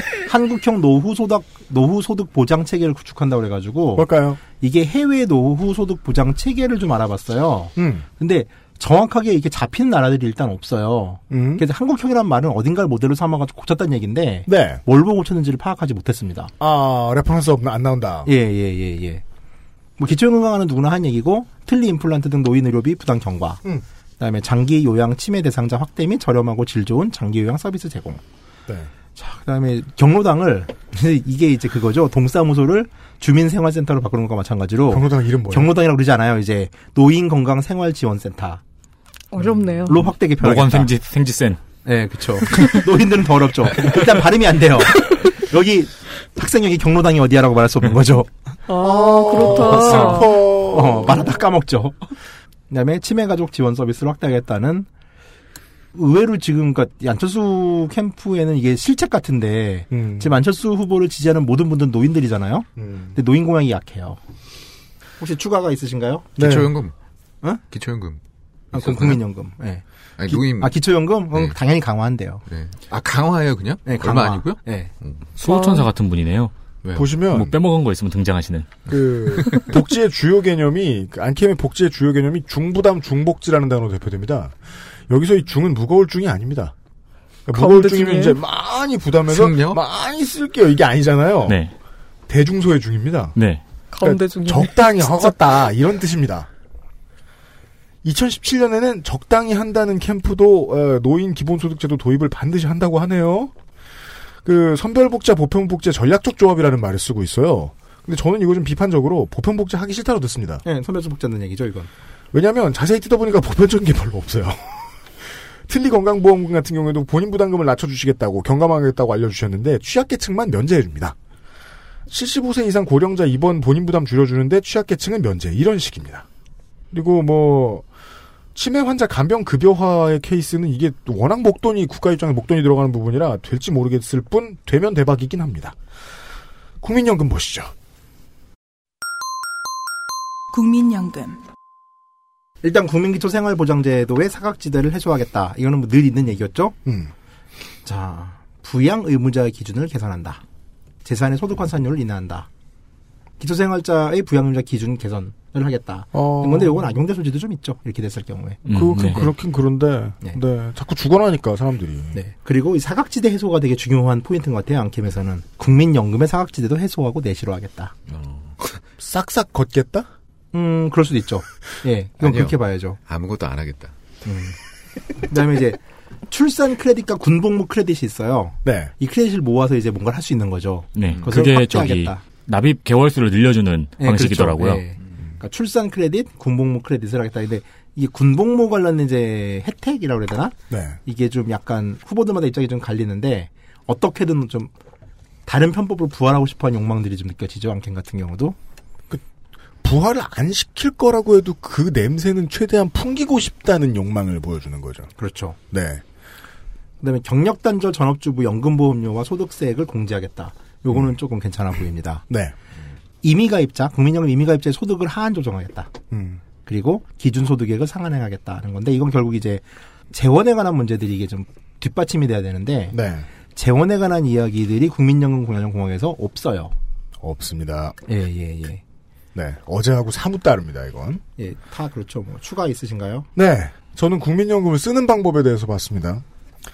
국민연금을 이제 아, 지를 어. 네. 예, 시장을 착하게 굴도록 만드는 엑스칼리버처럼 쓰겠다. 다 그렇죠. 라고 말했던 케이스는 가장 셌던 건 민중연합당 캠프였습니다. 아, 그렇죠. 예. 기업의 독점을 막- 막기 위해서 국민연금을 국민의당에서 쓰겠다. 또 나옵니다. 국민연금의 적극적 주주권 행사 마- 방안 마련. 국민연금을 늘려주는데 결정적인 역할을 하는 의결권 행사 전문위원회라는 데가 있습니다. 여기가 어디 투자할지를 최종 결정한다고 봐주셔도 좋습니다. 음. 이걸 확대해서 주주권 행사 지침을 아예 공시를 하고 이걸 행사했더니 생긴 결과도 공시를 하는 방식을 쓰겠다. 예. 그러니까 기업 혼내는데도 쓰겠다고 말한 건 아니지만 이미지는 강하게 풍깁니다. 의료, 일단 비급여 포함 본인 부담 상한제를 실시합니다. 이것도 좀 많이 보이는 공약이죠. 네. 간병 문제 같은 경우도 지금 되게 많이 이슈가 되고 있는데, 그러니까 이번 연도의 복지 공약들의 특징 중에 하나가 일단 정파들이 거의 없어요. 그 되게 비싼 일을 많이 하는데 네. 안철수 후보 캠프도 간호간병 서비스를 확대하고 공공 요양 시설을 확충하겠다. 그러니까 정의당을 중심으로 약간 좌이거나 약간 우예요. 네, 약간 좀 그래 보여요. 그러니까 딱 홍캠만 다르고. 예. 홍캠이랑은 뭐 다를 게 뭐 있어요? 아, 내일 확인하시겠습니다. 독보적이에요. 네, 독보적이긴 죽겠네. 한데. 독보적. 요즘 네. 조원진 무시합니까 지금? 공약이 없잖아 그쪽은. 어, 그렇구나. 네. 석방해야죠. 마리. 그런 공약이 네, 있어요. 네. 자, 한 줄에 취약 있어요. 계층의 건강보험료 부담 경감 네. 및 국가 책임 강화 이것도 뭐 해마다 나오는 얘기죠. 음. 어 진짜 없다 이렇게 따지니까 읽기도 싫다. 의료 취약지 해소 및 간염병, 감염병 대응 체계 강화. 예, 간염병? 간염도 뭐 그걸 해야 병이긴 하죠. 그냥. 네. 간이 연병을 떠는 거죠. 네, 간 간염병, 아 간염병 대응 체계 강화. 네. 그다음에 그 의료 도우미 같은 경우 이제 아예 돌봄 노동자라는 말은 공식화가 된 것 같아요. 그러니까 네. 음. 그나마 이게 좀 유의미한 변화 같은데 돌봄 노동자 처우 개선과 돌봄의 공공성을 강화하겠다. 음. 그리고 이제 좀 웃긴 게 이게 어떻게 하겠다는 건지 모르겠는데 보이지 않는 세균 바이러스 생화학 물질로부터 국민의 생활 안전을 보호하겠다는데 미세먼지만 생화- 하겠다. 생화학 물질은 알겠어요 나도 뭔지 네. 근데 보이지 않는 세균 바이러스로부터 국민의 생활 안전을 보호하겠다는 말이 무슨 말이에요 도대체 몰라요 사람의 전신을 방독면으로 다 감싸겠다는 거. 아니면 집집마다 이렇게 뭐 방독면 이렇게 지급 공약. 살균 청소기 칙한 거 반도, 반도체 회사 들어갈 때 쓰는 그런 살균기를 써주겠다는 얘기인가? 소독차 부활하나요? 그거 원래 있잖아요. 네. 그렇죠. 지금도 있어요. 그 지금 있어요? 못 본 지 꽤 됐는데. 몰라요. 제가 최근에 한 30년 동안 그걸 따라가 본 기억이 없어요. 작년에도 봤는데 나 우리 아파트에서 진짜? 네, 왔다 아 가던데. 경기도는 있나 보네요. 아 서울도 있어요. 옛날에 그 동네 농촌 농촌 블랙카드 붙을만 하네. 어. 그런가? 저희 집 앞에도 있어요. 그 농촌 블랭크. 아까 경기도에만 있잖아요. 아, 이 경기 이건 남경필 지사의 작품이군요. 그 냄새 좋은데. 맞아. 상쾌. 맞아. 그거 뭐라고 따라다녔어요? 나는 전설의 고향이다 이러고 따라다녔는데. 뭔뭐 말을 해요 유치하게? 그냥 다 우와. 아 진짜? 아, 나는 나는 배살 쳤어. 말을 하지 않고 냄새를 맡아야죠. 그럼요. 호흡해야지. 근데 그거 따라다니는 게 건강에 좋대요? 나쁘죠. 기름 태운 건데. 당연히 나쁘겠죠. 음. 자, 추가해 주십시오. 네. 어, 저는 사회복지사에 대한 얘기를 좀 해보겠습니다. 네. 직업에 관심이 많으신 것 같아. 사회복지 고용공단을 광역 단위로 설립하겠다고 합니다. 이걸 처음에 중앙에다 설립한다는 줄 알고 깜짝 놀랐거든요. 근데 다행히 광역 단위입니다. 이게 이제 구체적인 가장 중요한 포인트는 뭐냐면 사회복지 종사자들을 직무형 정규직으로 채용하겠다는 겁니다. 즉 공단이 병원, 지자체, 학교, 요양원, 양로원, 보육원, 대기업 사회공헌팀, 종교재단, 심지어 NGO 등하고 딜링하겠다는 거예요. 네. 근데 죄송한데 사회복지 관련 노동법을 자세하게 하거나 아니면 사회복지 노조가 활동하게 두는 게 나을 것 같아요, 저는. 예. 이거 지금 인프라 쌓는데 시간 다 쓸 것 같거든요. 음. 민주노총한테 맡겨도 될 문제라고 저는 생각해요. 왜냐하면 그 밑 실천 계획에 예산 소요 최소화라고 써놓은 걸 제가 봤기 때문이죠. 최소화된 예산 소요로 광역마다 광역마다 공단을 만들어서 그 공단이 사실상 노무 업무까지 하게 만든다? 저는 잘하지 못할 거라고 봤거든요. 네, 주거로 넘어가겠습니다. 예. 죽어. 죽으라고요? 다이. 곤드로이드가 죽여줘요. 기호 3번 국민의당 안철수 죽어 일단 뭐 주거 정책에서 이게 되게 웃긴 게 모든 대선에서 공약은 주거 정책의 핵심은 임대 주택 강화예요. 네. 근데 집권을 하거나 혹은 이제 선거 기간이 끝났을 때 임대주택 강화에 대한 비중이 사라지죠. 확 줄어듭니다. 그게 없어지죠. 그러니까 사실 대선 공약을 때리면서 갑자기 무슨 뭐, 뭐, 주택과 관련된, 그러니까 개발 공약을 요새 내세우는 후보들은 사실 없어요. 그러니까 엄연- 대부분 주택 공공성을 강화하는 식으로 공약을 하는데, 네. 이것이 공약과 현실 사이의 갭은 여전하다라는 거죠. 엄행부 정부로 말할 것 같으면은 주택을 많이 보급하겠다고 해놓고서 부동산 버블을 심화시키죠. 그렇죠. 그런 방식으로 선회를 하거나 그러니까 자기 일단 입맛에 맞게. 안철수 후보도 청년희망 임대주택 25만 호를 건설한다 그러는데 이 청년희망 임대주택 같은 경우는 이제 다시 이제 나녀요 독거와 그다음에 신혼부부로 나뉘긴 하는데 25만 호가 결국 많지가 않- 않다는 게 이제 첫 번째 문제고 두 번째는 지금 박근혜 정부가 들어와서 이제 민간이 공공임대 사업을 하잖아요. 네. 근데 사실 그러면서 이제 공공임대 요- 가격이 엄청나게 올랐거든요. 네. 그러니까 이거를 지금 후보에 따라서 다시 이제 정부에서 운영 LH에서 제공하는 공공임대를 더 늘리겠다는 식으로 내는 후보들도 있고 아니면 이제 뭐 박근혜식의 그러니까 뉴스테이 개념으로 한- 하겠다는 얘기들이 있는데 음. 안철수 후보는 일단 이 희망임대 주택을 25만 원 공급을 하는데 음. 이걸 어떤 주체에서 누가 공급할 건지에 대한 얘기들을 하지 않고 있어요. 가장 중요한 얘기가 안 나오네요. 네네 그렇죠. 그러니까 단지 그냥 공공주택 대폭 확충하겠다 정도로 얘기를 끝내버려요. 네. 그다음에 뭐 주거급여 사각지대소라는 게 있는데 이거는 아마 청년희망 임대주택 25만 호 혹은 공공주택 대폭 확충 안에 들어있는 것 같아요. 그러니까 그 그런 이 말을 다시 음. 뒤집어 보면은 주거의 사각지대를 소화했다는 얘기는 외곽으로 들어갔다는 얘기잖아요. 그러니까 이제 지금 같은 경우는 어떤 신도시를 개발하는 데 있어가지고 이제 뭐 일반 분양 주택과 주- 임대주택의 비율이 있어요. 네. 그럼 이 부분을 조정하겠다는 얘기가 따라오거나 음. 얘기가 되는데 역시 이분에 대한 얘기도 없어요. 그러다 보니까 되게 느슨한 얘기들이죠. 네. 그러니까 가장 중요한 링크가 안 보인다는 것이 전체적인 예. 공약의 특징입니다. 네. 그다음에 이제 전월세 상한제를 실시하겠다. 네, 이거는 전월세 이제 많이 상한제 나오는 나왔습니다. 거고 임대주택 등록제를 도입하겠다는 건데 이거는 무슨 말이냐면은 이제 개인 임대 사업자가 어떤 특정 규모 이상의 임대주택 사업을 하게 임대 사업을 하게 되면은 이 전체를 이제 임대주택으로 등록을 할 수가 있어요 이제는. 네. 음. 그래서 이거를 도입하겠다는 얘기예요. 네, 이게 지금 임대주택으로 이게 그러니까 지금 임대주택이 가진 특히 공공성이 유지가 될지 음. 혹은 단지 그냥 임대사업자들에게 합법적 날개를 씌워주게 될지에 대해서도 판단이 잘 안 씁니다 저는. 네. 이 공약들만 가지고는 어떻게 쓰일지가 불분명하다. 네. 네. 뭐 추가 있나요? 정의당 같이 네. 계약갱신 청구권도 일에 사용할 수 있게 그렇게 한다고 하네요. 네네. 그러니까 큰 틀에 있어서는 정의당과는 비슷한 것 같은. 비슷한 것 같은이 중요하네요. 큰, 큰 네. 틀에서. 네. 네. 주로 그렇잖아요. 모든 후보들의 공약이. 그렇죠. 그 정도입니까? 네. 네. 그 저는 그냥 소회를 하나 말하고 싶어요. 중요한 건 아닙니다. 불과 몇 년 전만 하더라도 청년들 몇 명이 모여서 별 도움도 안- 아, 없이 만들어낸 사회운동이 원내 3당의 공약에 들어가 붙었습니다. 그래서 이 주거 공약의 표지에 나와 있는 이름이 이거죠. 감회가 새롭습니다. 민달팽이라는 이름이 적극 활용됩니다. 음. 내용이 불분명해서 그렇죠. 광고를 듣고 와서요. 네, 조세제도로 넘어가겠습니다. XSFM입니다. 콕 집어 콕. 좋은 원료를 쓴 김치를 만들 시간이 없을 땐 콕 집어 콕. 배추, 무, 고춧가루, 생강, 전부국산, 다시마, 홍합, 표고버섯도 아낌없이 쓰죠.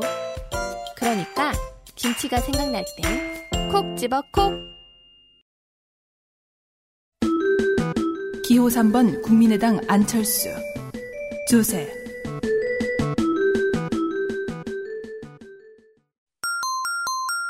종부세 뭐 살릴지 뭐 놔둘지 뭐 어, 유보 뭐. 입장이랍니다. 예, 예. 정확한 공식 입장 유보 입장이죠. 예. 현행 그대로. 예. 예, 예. 소득세 이것도 사실 이제 10대 공약안에는 없어요. 제가 이제 찾아야 되는데 네. 일단 뭐 기본적인 거는 자본에 대한 과세를 강화하되 직접적인 세율 인상보다는 세원을 확대하는 것을 우선해야 된다. 그러니까 이제 세금을 안 걷겠다는데 이제 초점이 맞춰져 있죠. 그다음에 법인세는 세율 인상하는데 불합리하고 복잡한 세제를 폐지해서 이제 좀 보충을 해주겠다. 그리고 소비세는 환경 개선 등 정책 기능을 강화하는 것을 조세 정책 기본 방향으로 삼겠다. 네. 정도 얘기를 했습니다. 음. 그러니까 기본적으로는 자본소득에 대해서는 더 많이 걷겠다. 네. 과세를 강화한다. 그리고 조세 감면은 이제 감축하는 식으로 하겠다. 조세 감면한 파트들은 줄인다. 법인세 부담은 합리화시킨다. 근데 이게 좀 되게 애매한 말이 음. 법인세를 인상했다고 딱 얘기한 건 아니에요. 네. 세율을 인상한다. 세율을 인상했다고 그랬거든요. 음. 근데 이 세율을 대부분 이제 1, 2단계 음. 정도 안에서의 인상 정도로 좀 보시면 되고요. 음. 자, 그 다음에, 예, 상속 증여세를 강화하겠다. 이거는 뭐 좀 약간 사회적 이제 분위기가 좀 이렇게 갈 수밖에 없는 분위기죠. 음. 그 다음에 재밌는 것 중에 하나가 발전 관련 부분의 과세를 강화했다고 그래요. 발전 관련 부분 과세. 이 부분은 아마 지금 상업용 전기에 대한 얘기인 것 같아요. 아. 예. 네. 대리업용이 그리고- 아니고. 음. 예, 예. 발언 중에 하나 이제 이런 게 있습니다. 네. 조세 평형을 위해서는 첫 번째로 소득에 대한 제대로 된 파악이 필요하다. 음. 두 번째, 누진제가 제대로 적용되는 것이 중요하다. 음. 그러니까 소득 파악이 제대로 안 되면은 돈을 많이 버는데도 세금을 적게 내면 이제 사람들이 좀 짜증 나잖아요. 그렇죠. 음. 그런 경우가 되게 많잖아요. 당사자는 괜찮죠. 아, 그렇죠. 예. 이게 1차 TV 토론 때 발언입니다. 이게 얼마나 없으면 TV 토론 때 발언을 찾아왔어요.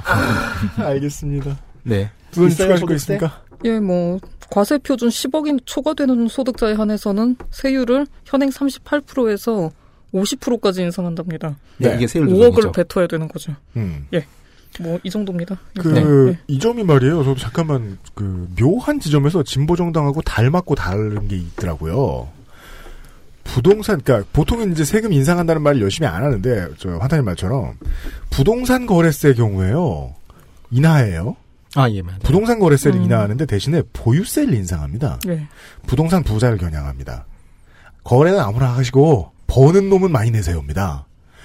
고소득 세율과 최고 세율을 인상할 건데 그건 나중에 할 거고 당장 먼저 하려고 하겠다는 건 금융과 부동산 등 자본 이득에 대한 소득세를 늘린다라고 정확히 표현했습니다. 공약집에서는 즉 일해서 부자 된 사람에게는 가혹하고 싶지 않다는 뜻으로 저는 읽힙니다. 이게 최후의 진심이라고 보여요. 저는 타겟이 부 전체라기보다는 불로소득에 맞춰져 있는 것 같아요. 물론 그 와중에서도 대기업 타겟팅한 누진세는 예, 여전히 적용을 잘 할 것 같습니다. 음. 네, 조색였고요. 어, 외교 국방안보는 그래도 좀 좀 열심히 있어요. 홍보했는데 예, 안캠이 기호 3번 국민의당 안철수 외교 국방 안보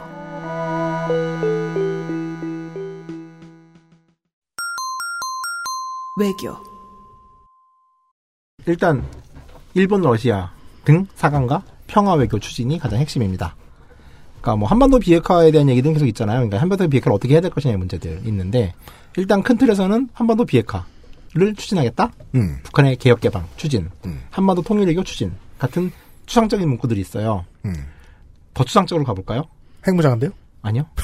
선진적 외교 다행이네. 역량을 재정립하고 국내 기원자 선순환하는 FTA와 통상 원칙에 기반한 선진 통상 외교를 추진하겠다. 뭐야 그게 FT 기반한 선진 통상 외교는 지금 하고 있는 거잖아.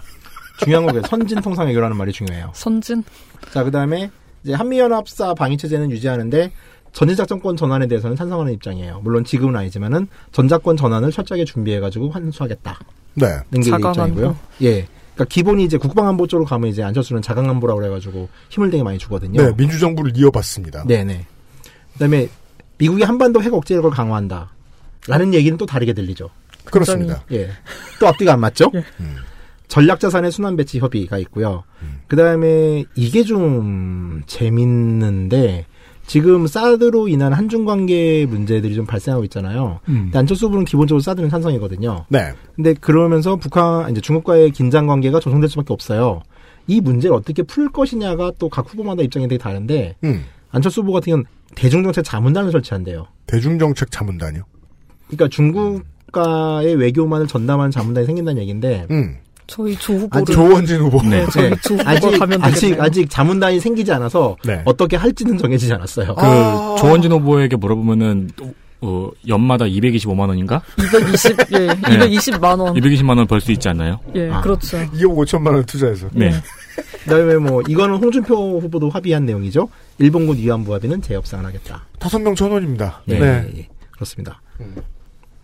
자, 핵심인 국방 안보로 넘어가죠. 국방 안보 자, 일단 키워드는 자강 안보입니다. 음. 스스로 강해지는 안보죠. 근데 자강이란 말을 여기 말고 딴 데도 쓰죠, 지금. 네. 한 집이 더 쓰죠. 음. 예, 예. 갑자기 이런 말이 그러니까 자주국방이라는 말이 그냥 단지 올드했던 것 같아요. 음. 이런 말을 쓰는 이유는 네. 새로워진 거 별로 없거든요. 네네. 예. 해군과 공군의 전력을 대폭 확대했다는 거는 참여정부에서 했던 기조와 거의 좀 흡사하게 진행이 되고 있는 것 같고요. 그렇습니다. 그다음에 전략 무기를 대폭 증강하겠다. 합동참모본부에 전략사령부를 창설한대요. 음. 전략사령부요? 합참의 이게 작전과를 지금 전략사령부 해가지고 개편해서 올린다는 얘기인데 네. 일단 필요는 한 거예요. 네. 그리고 청와대 NSC에다 북핵 대응센터 설치하겠다는 건데 네. 이건 NSC가 원래 하던 기능이잖아요. 네. 그러니까 이것도 역시 좀 보여주기 같다는 느낌이 좀 많이 들었어요. 국방과학기술은 4차 산업혁명과 연계합니다. 음. 그래가지고 국방과학기술을 발전시켜가지고 첨단 국방력을 확보한다는데 네. 여기에 대해서 R&D 쪽으로 예산은 지금보다는 훨씬 많이 잡혀있긴 해요. 그리고 방산비리 근절해서 국방 청렴법을 제정하겠대요. 국방 청렴법이 청년이야 청렴. 청렴. 예. 청백리를 뽑는 법이 아닐까. 어. 아, 인재 선발법인가요? 음, 그럴 수도 있겠죠. 아니죠. 국방부 돈 해먹는 사람을 잡아 족치는 법이 되게 돼야겠죠. 그렇죠. 해고하는 법이죠. 네. 해고하다 뭡니까? 일단 안철수도 한미연합 방위 체제는 존속을 시켜요. 음. 아, 그건 뭐, 예. 약간 겹치는 전시작전권 통제권 전환 철저 준비하고 있고 음. 방위비 분담금 협상을 철저하게 준비하겠다는 얘기인데 이거는 안철수 쪽 입장은 지금 방위비 협상을 지금 어차피 트럼프 정부가 들어서 지금 앞두고 있잖아요. 음. 밀리지 않겠다는 의지로 해석이 되는데 네. 구체적으로 어떤 방향을 제시했는지에 대해서는 나오지 않고 있습니다. 좋게 얘기해주고 싶습니다. 의지는 보여줘야죠. 네, 의지는 보여줘야죠. 최소한. 그다음에 사드 배치에 관한 안보와 국가 위상 확보 문제를 병행 추진하겠다. 이 얘기는 아마 그거 같아요. 그러니까 사드 배치에 대해서 기본적으로 찬성하고 있잖아요. 음. 그러니까 이제 그건 안보 문제잖아요. 그 안보를 확보했다고 생각하는 건데 음. 국가 위상 확보 문제는 중국과의 문제를 얘기 에둘러서 얘기하는 거라고 저는 생각합니다. 아, 뭐예요, 그럼? 이거는 지금 많은 후보들이 그렇게 얘기를 하잖아요. 그러니까 사드를 받고 중국에 양해를 구하자는 정책이 많잖아요. 네. 근데 그렇게 하겠다는 얘기죠. 음. 근데 사실 이건 되게 공허한 얘기거든요. 양립할 수 없는 얘기인데. 그렇잖아요. 네. 그러니까 쇼부의 영역이죠. 쇼부의 영역인데 하, 지금 중국 입장에서는 음. 어찌됐건 이제 그 503호님 이후로 뒤통수 맞았다고 생각하는 경향이 되게 강하거든요. 실제로 그래요. 그렇죠. 근데 이걸 일단 납득을 시켜야 되는 문제들이 있고 네. 그다음에 한국의 외교 정책 같은 게 그러니까 정권이 바뀔 때 너무 다이나믹하게 그러니까 연속성이 영속성이 있어야 됨에 불구하고 네. 영속성을 보장해주지 못했어요. 네. 주변국들한테. 음. 그러니까 이 문제는 저는 해결할 수 없는 당분간 해결할 수 없을 거라고 보는데 네. 어쨌든 뭐 공약이니까 이렇게 써야겠죠. 네. 그렇습니다. 유엔 안보림이 국제사회에 강력한 대북 제재를 실행하겠다. 국제 매파로 갑니다. 뭐. 네, 그러니까요. 네, 네. 그리고 한반도 비핵화 를 위한 육자 회담을 재개하고 사자 회담을 주도적으로 추진한다는데 음. 이 사자 평화 회담은 뭐냐면은 러 1이 빠진 거예요. 아, 네, 네, 네. 그러니까 이제 남북한 당사국과 음. 중국과 미국, 음. 그러니까 이제 교전국들이죠. 네. 교전국 간의 평화 회담을 이제 추진하겠다. 네. 는 얘기죠. 근데 이거는 이제 뭐 어차피 북한이 바라는 북한과 미국 간의 평화 회담, 평화 협상을 지금 맺으려고 그러잖아요. 음. 그러니까 이 상태에서 중국과 남한이 끼는 거를 음. 일단 북한이 받아들일지가 전 약간 의문이라고 보거든요. 그리고 중국은 러시아가 빠졌는데 미국은 일본이 빠졌는데 그걸 가지고 메인이라고 부르고 싶을지는 모르겠습니다. 네, 북한의 핵무기와 핵프로그램을 동결 시킨대요. 어떻게 하는지 몰라요. 아이스 블라스트. 예. 그럼 뭐 마법 같은 거 있잖아요. 그러니까요. 네, 그렇죠. 어, 이게 오랜만에 그 공약이 마법의 영역으로 수렴하고 있어요. 네. 오랜만인가요? 며칠 안 된 것 같은데. 주초가 되게 오래전처럼 느껴지잖아요, 우리가. 핵실험을 유예시키겠다. 북한에. 네. 뭐 미사일을 그건 이제 시간 멈춘 마법. 아, 그럼 우리 시간도 멈춰요. 우리 일해야 되는데. 핵미사일 폐기를 추진하겠다. 그리고 이분도 지금 국방비를 GDP 대비 3%까지 점차적 증진하겠다라고 얘기하고 있거든요. 네. 국방비 증액은 지금 3% 3.3%가 대세인 것 같아요. 네. 이건 바뀌는 다른 후보가 하나도 없어요. 네. 자, 그러면 이제 국방비를 GDP 대비 3%가 점차 증액을 하려면은 약 5년간 약 10조 정도가 추가로 소요가 됩니다. 5년간 10조. 예. 어떻게 구할 것인가? 네. 뭐? 그 방산비리 근절. 그리고 세출 예산을 조정해서 조달하겠다 10조를. 네. 예, 세금을 좀 이상한 방법으로 좀 많이 구하세요. 예. 예, 예, 예. 그러니까 자강안보가 그 공약의 화려함 음. 혹은 단어의 수사에 비해서는 음. 촘촘하진 않아요. 촘촘하지 않다. 예. 총평이죠. 네, 그렇습니다. 어쩔 수 없네요. 네. 방산비리 못 찾아내면 큰일 나겠네요. 그렇죠. 너무 깨끗해. 그럴 리는 없으니까 뭐. 예. 통일로 갈까요? 방산비리가 다른 데보다 장사가 되고 쉬운 이유는 기록을 처음에 하는 것도 군, 흥정하는 것도 군, 물량을 받아오는 것도 군, 계약을 결정하는 것도 군, 단일 조직이 다 하기 때문이거든요. 그렇죠. 그걸 타파하기 위해서 저 뭐냐 참여정부가 한 일이 한두 가지가 아닌데 지금 다 무효화돼 있잖아요. 그걸 되돌리겠다는 로드맵이라도 있었으면 좋겠는데 왜냐하면 돈을 구해와야 하니까 말이죠. 그렇습니다. 네. 통일. 통일. 정책 있습니다. 오! 통일. 네. 남북 관계 개선합니다. 그리고 북핵을 해결합니다. 그 쇼부의 영역이잖아요. 그리고 평화 체계를 수립합니다. 아, 그 이거를 선순환하는 원칙에서 대북 정책을 구현하겠다. 쇼부 왕인데? 네. 네. 근데 대북 제재 지속하면서도 민족화해, 개혁 개방, 통일을 위한 대화 협상도 모색합니다. 우리 비록 둘 다 할 수 있어요. 예. 예전에 음. 핵은 제재당했지만 들은- 한민족입니다. 어, 그렇죠. 근데 이거 저기 회사 영업사원으로 있다 보면은 회사 사장이 영업사원한테 되게 무리한 거 시키잖아요. 그냥 뭐 빵 셔틀이죠 이게 어떻게 보면 그거 아니에요? 예전에 냉장고가 냉장고에 코끼리를 넣는 법 같은 거 아니에요? 그렇습니다. 음, 예, 그렇습니다. 네.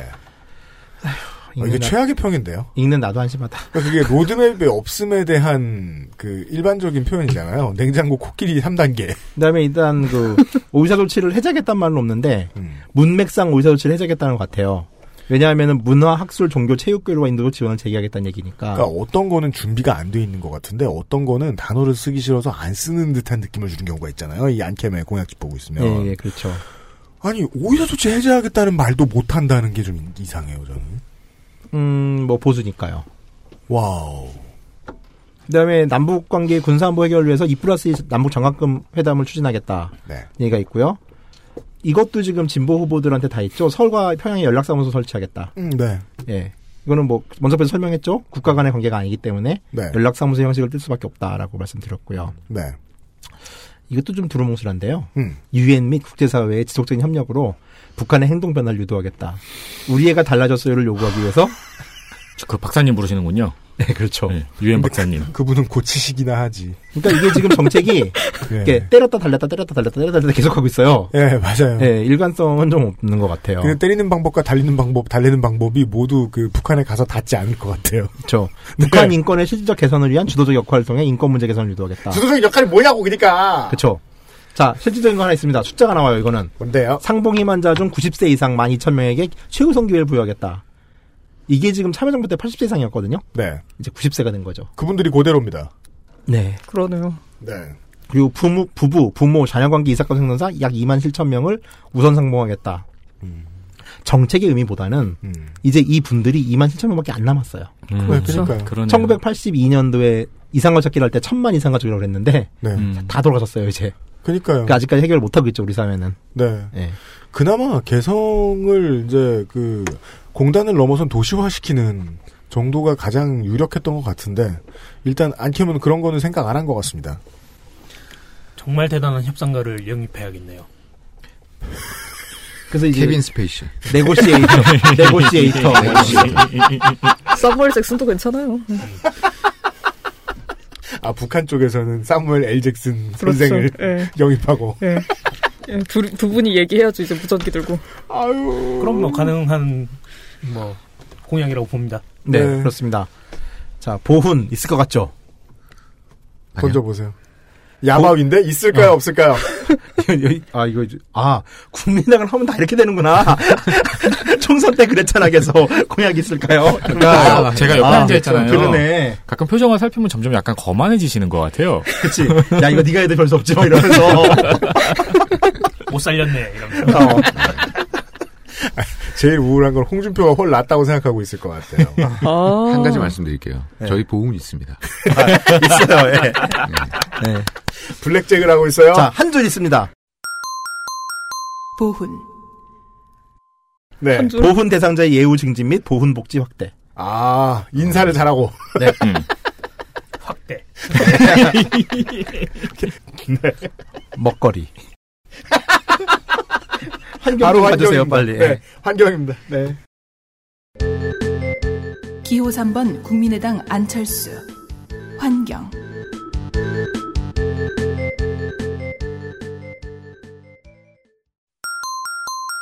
먹거리.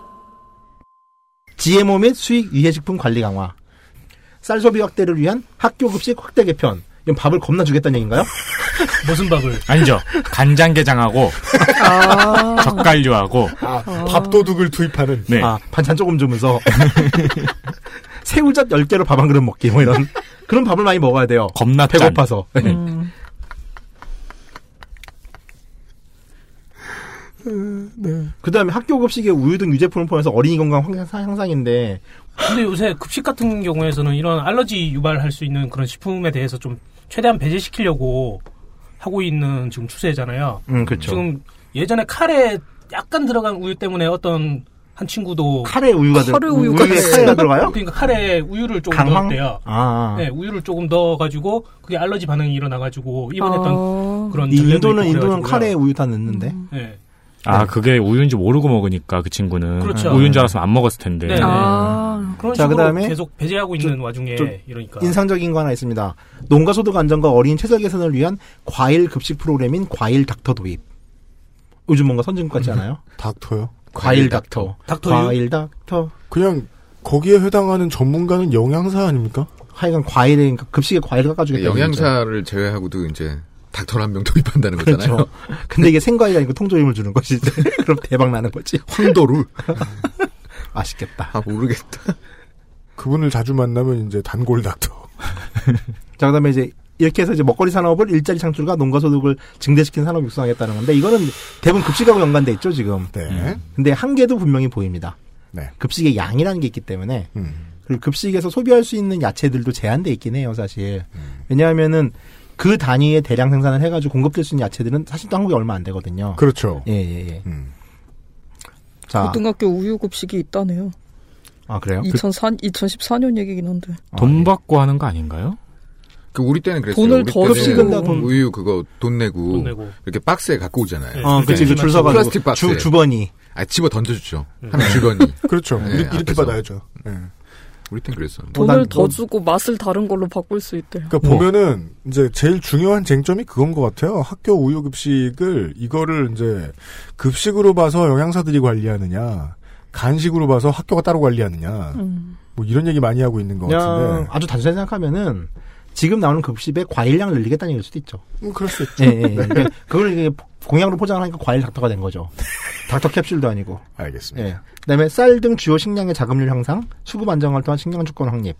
이것도 그냥 진보정당 거 가져온 예, 그렇죠. 느낌이 듭니다.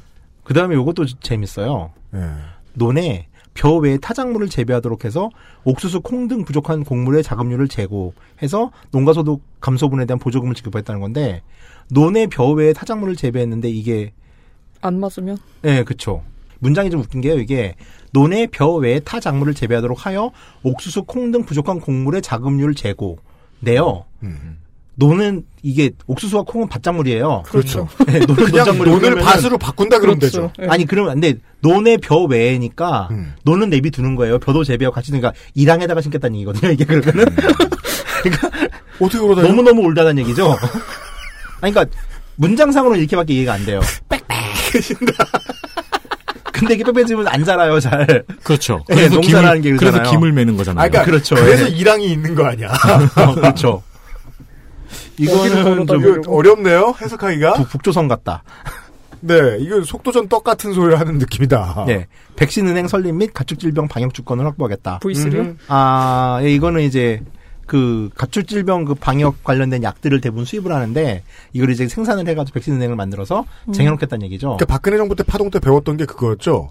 갑자기 수입해 올려 그러다가 시간이 이제 붕 뜬 사이에 정부가 다 포기해 버렸다. 근데 그 박근혜 정부 때 그렇게 된 이유 중에 하나도 원래 정부에서 기존적으로 킵해놔야 되는 백신이 있는데 네. 이게 이제 재고가 되면 버려야 되잖아요. 그래서 이 돈을 아끼겠다고 이걸 폐기했어요. 그죠. 래서안 사와서 이날가 난 거거든요 지금. 네. 그러니까 이제 환원시킨다는 얘기예요. 시장에서 네. 옛날 정책으로. 그러니까 그 비축을 분명히 해두겠다. 아, 네네.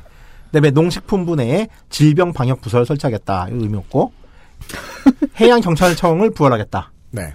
부활한 이유는 불법 중국어선 단속의 효율성을 증대하기 위해서. 아. 네.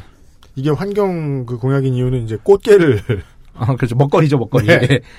먹거리 뉴 예, 이상입니다. 미세먼지, 자, 보이지 않는 미세먼지를 세균 광고 이거나. 예, 국가 재해 재난에 포함시켰다가 이제 가장 이제 이건 약간 발상의 전환 같은 거죠. 음. 그러니까 국가 재해에 미세먼지를 포함시켰다. 음. 그리고 재해니까 당연히 국가 대응 매뉴얼이 나와야 될 거 아니에요. 네. 그러니까 이제 재난 관리의 관점에서 미세먼지를 바라보겠다는 거는 안캠의 가장 특이한 관점이긴 합니다. 아, 그러면 박근혜 정부 때 막 허구한 날 사람 귀찮게 굴었던 것처럼 그 우리 스마트폰에서 찡찡 이러면서 네네네. 나올지도 모르겠네요. 그렇죠. 그리고 이제 미세먼지 환경 기준을 선정 수준 강화하겠다는 얘기예요. 음. 이거는 지금 미세먼지 기준이 외국 현행 우리나라는 지금 50 마이크로그램인데 네. 이게 선진국 외국 수준은 25 마이크라 마이크로그램이래요. 음. 그러니까 좀 더 촘촘하고 가는 애들을 미세먼지로 이제 기준을 강화하겠다는 음. 얘기죠. 근데 이걸 좀 찾아보니까 EU 기준이랑 미국 기준이랑 일본 기준이 좀 다르더라고요. 음.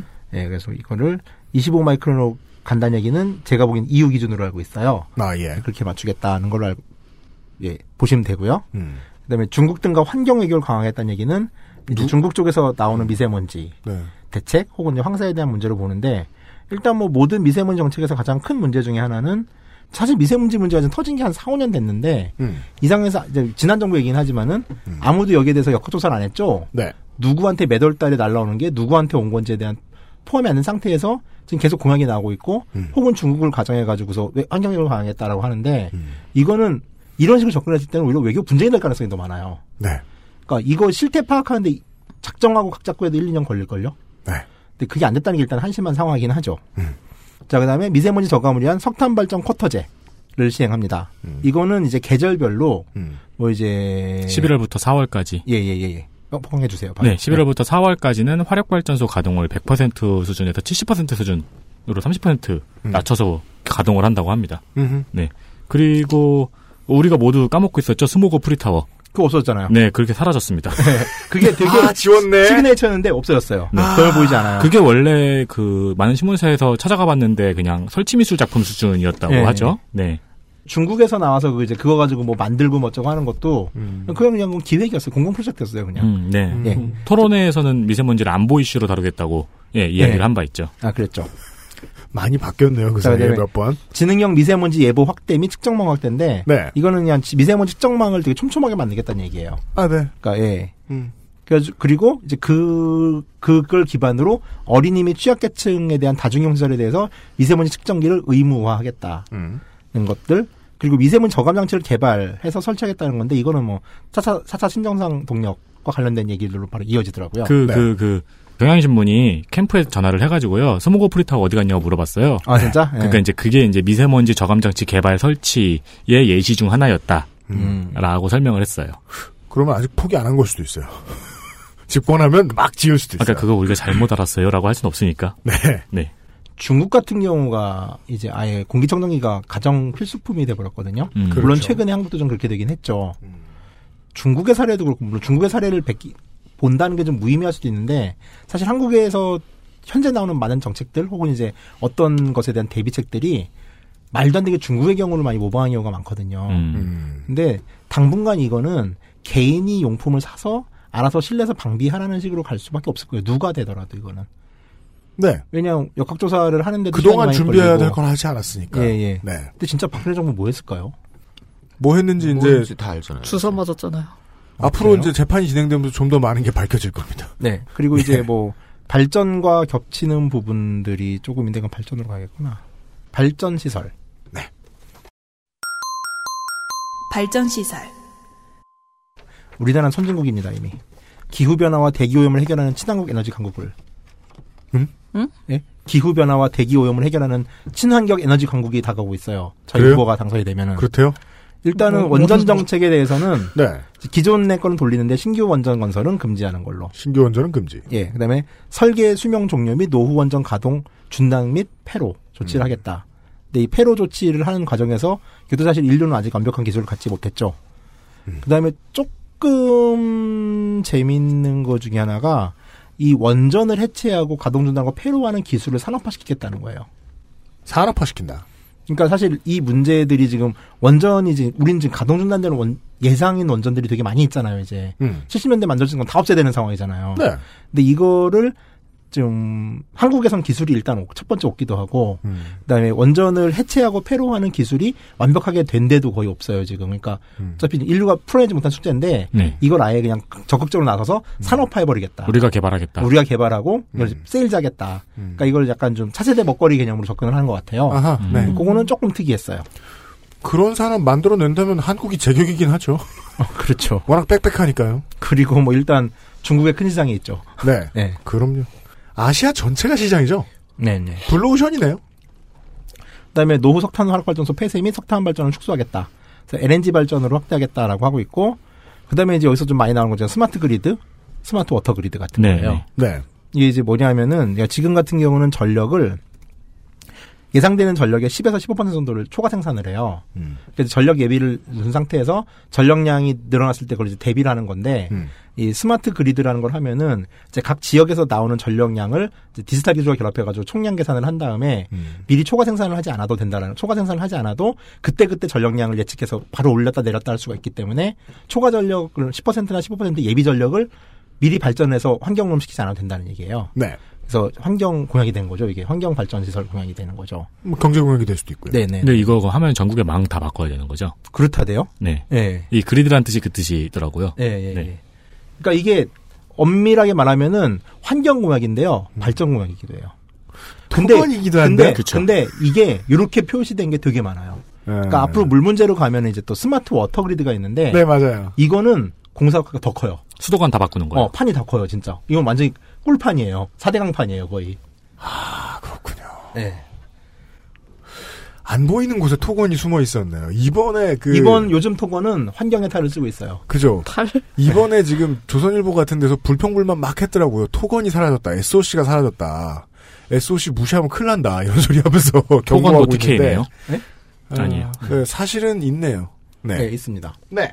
여기까지인가요? 아니 조금 있습니까? 더 있어요. 예. 네. 그다음에 뭐 전기자동차 등 신선한 사업 육성을 통한 일자리 전열 또 환경 예, 전기자동차가 있어서 예. 들어왔고 어, 어예 이상입니다. 뭐 추가하실 거 있으신가요? 어, 그 다음에 4대강이죠. 아 4대강이죠. 예. 4대강 해법이 있죠. 네. 4대강. 4대강. 4대강 해법. 믿고 마실 수 있는 깨끗한 물을 만들겠습니다. What? 공부 열심히 하겠습니다. 예. 부모님께 효도하고. 일단은 그 보는 상시 개방. 다시는 죄를 짓지 않겠습니다. 이게 참 사대강 초기 때는 다뭐 김두관 같은 경우는 폭파시켜 보겠다는 얘기까지 나왔는데 네. 결국 현실은 그냥 보혜 상시 개방 정도로 끝나는 것 같아요. 어느 당이든지. 그렇죠. 일단은 돈이 안 드는 방법이니까요. 보를 상시 개방해서 정밀한 모니터링, 정밀 조사를 한 후에 자연성으로 복원할지 여부를 판단해서 복원을 추진하겠다. 까지가 이제 나와 있는 얘기고요. 네. 그다음에 수량과 수질 기능을 통합해서 물 관리 체계를 개편하겠다. 네. 음, 통합 관리 시스템 같은 거죠. 근데 여기서 이제 좀 이제 안철수 후보답게 빅데이터 혹은 AI 기반의 환경 오염 예해 경보 시스템을 만들겠다. 근데 저는 이거 안철수 후보답다고 생각하지 않는 게 예.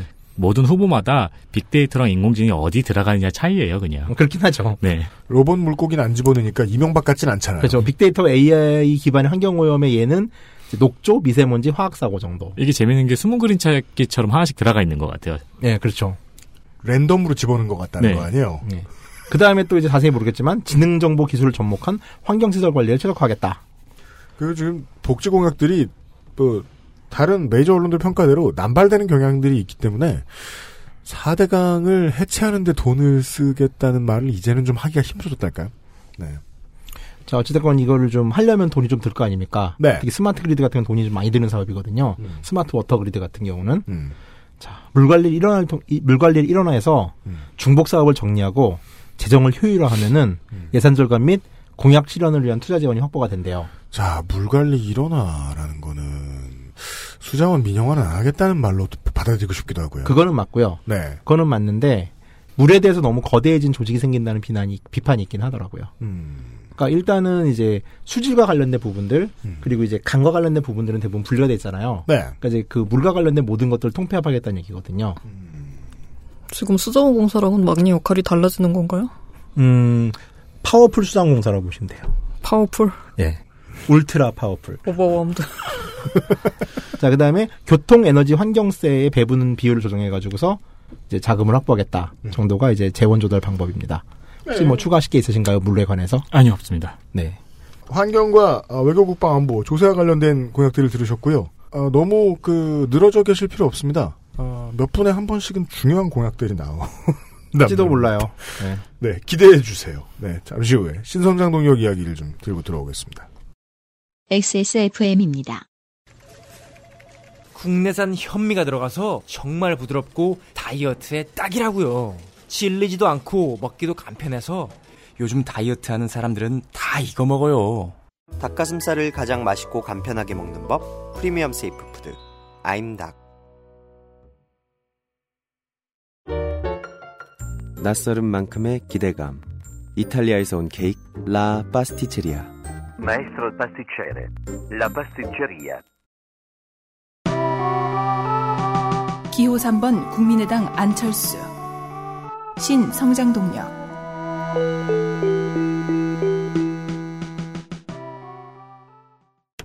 신성장 동력 관련 공약은 진심. 어, 일반적인 통념에는 어, 안철수 캠프는 다를 것이다라는 생각을 가장 많이 하는 분야 같은데. 그렇지 않습니다. 네. 자신 있군요. 그럼 어, 디서 많이 듣던 말투인데. IT 과학기술. 아까 말했던 원전 폐로 해체 기술에 대한 집중 투자를 해서 음. 원자력에 대한 의존도 낮추고 폐로 산업을 선도해서 이걸 산업화시키겠다가 가장 핵심이에요. 음. 네. 그리고 정말 이제 흔한 얘기죠. 자율주행차 핵심 부품 개발을 하겠다. 정부 차원에서 한다고요, 그걸? 그렇죠. 음. 그 다음에 이제 스마트 드디어 나옵니다. 네. 자율주행 공사. 그러게요. 스마트 공장을 보급 확산하겠다. 아, 해고하겠다. 그 어. 어, 너희들 다 자르겠다. 해고하겠다.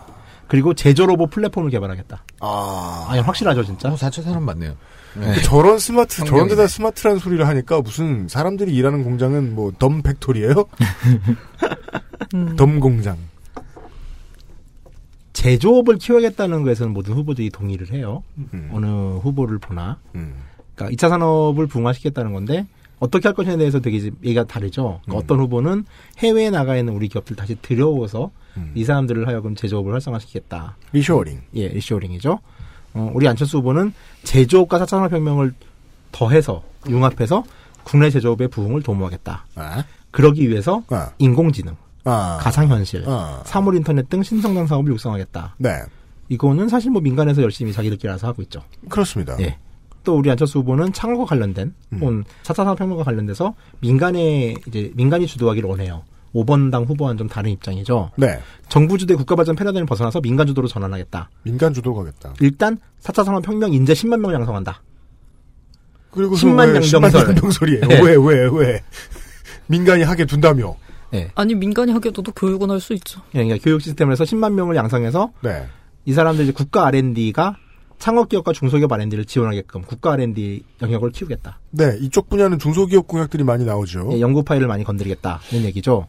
그리고 국가 연구개발 체제를 전면적으로 혁신해가지고서 이게 지금 무슨 말이냐면은 중복 연구나 뭐 이런 걸 지금 되게 많이 막잖아요. 네네. 그리고 이제 이걸 효율성 있게 하겠다고 하고 좀 단기 성과 위주로 해가지고 지금 우리나라 R&D가 좀 안 된다는 거잖아요. 네. 그러니까 이 부분이 일단 안철수 후보가 보는 생각은 여러 군데로 나눠졌기 때문에 그렇다. 음. 일단 이걸 일원화해가지고 하나의 조직을 만든 상태에서 통합 관리를 하면은 좀 더 나아질 수 있다고 보는 것 같아요. 음. 그래서 연구개발 과제 기획 선정 관리 평가 업무를 모두 일원화시키겠다는 거예요. 음. 이거는 말이 된다고 봅니다 저는. 음, 네네. 예, 예. 근데 물론 이제 이렇게 됐을 경우 너무 거대해지고 연구 선정하는 데 있어가지고 큰 약간 권력을 행사할 수 있는 여지들이 있긴 하겠죠. 그러니까 물론 뚜껑을 열어봐야겠지만. 네네. 네, 이건 로드맵이 있는 겁니다. 자세합니다. 네. 그리고 연구와 관련돼서는 금지된 것 외에는 모든 걸 할 수 있는 네거티브 규제 시스템을 도입하겠다.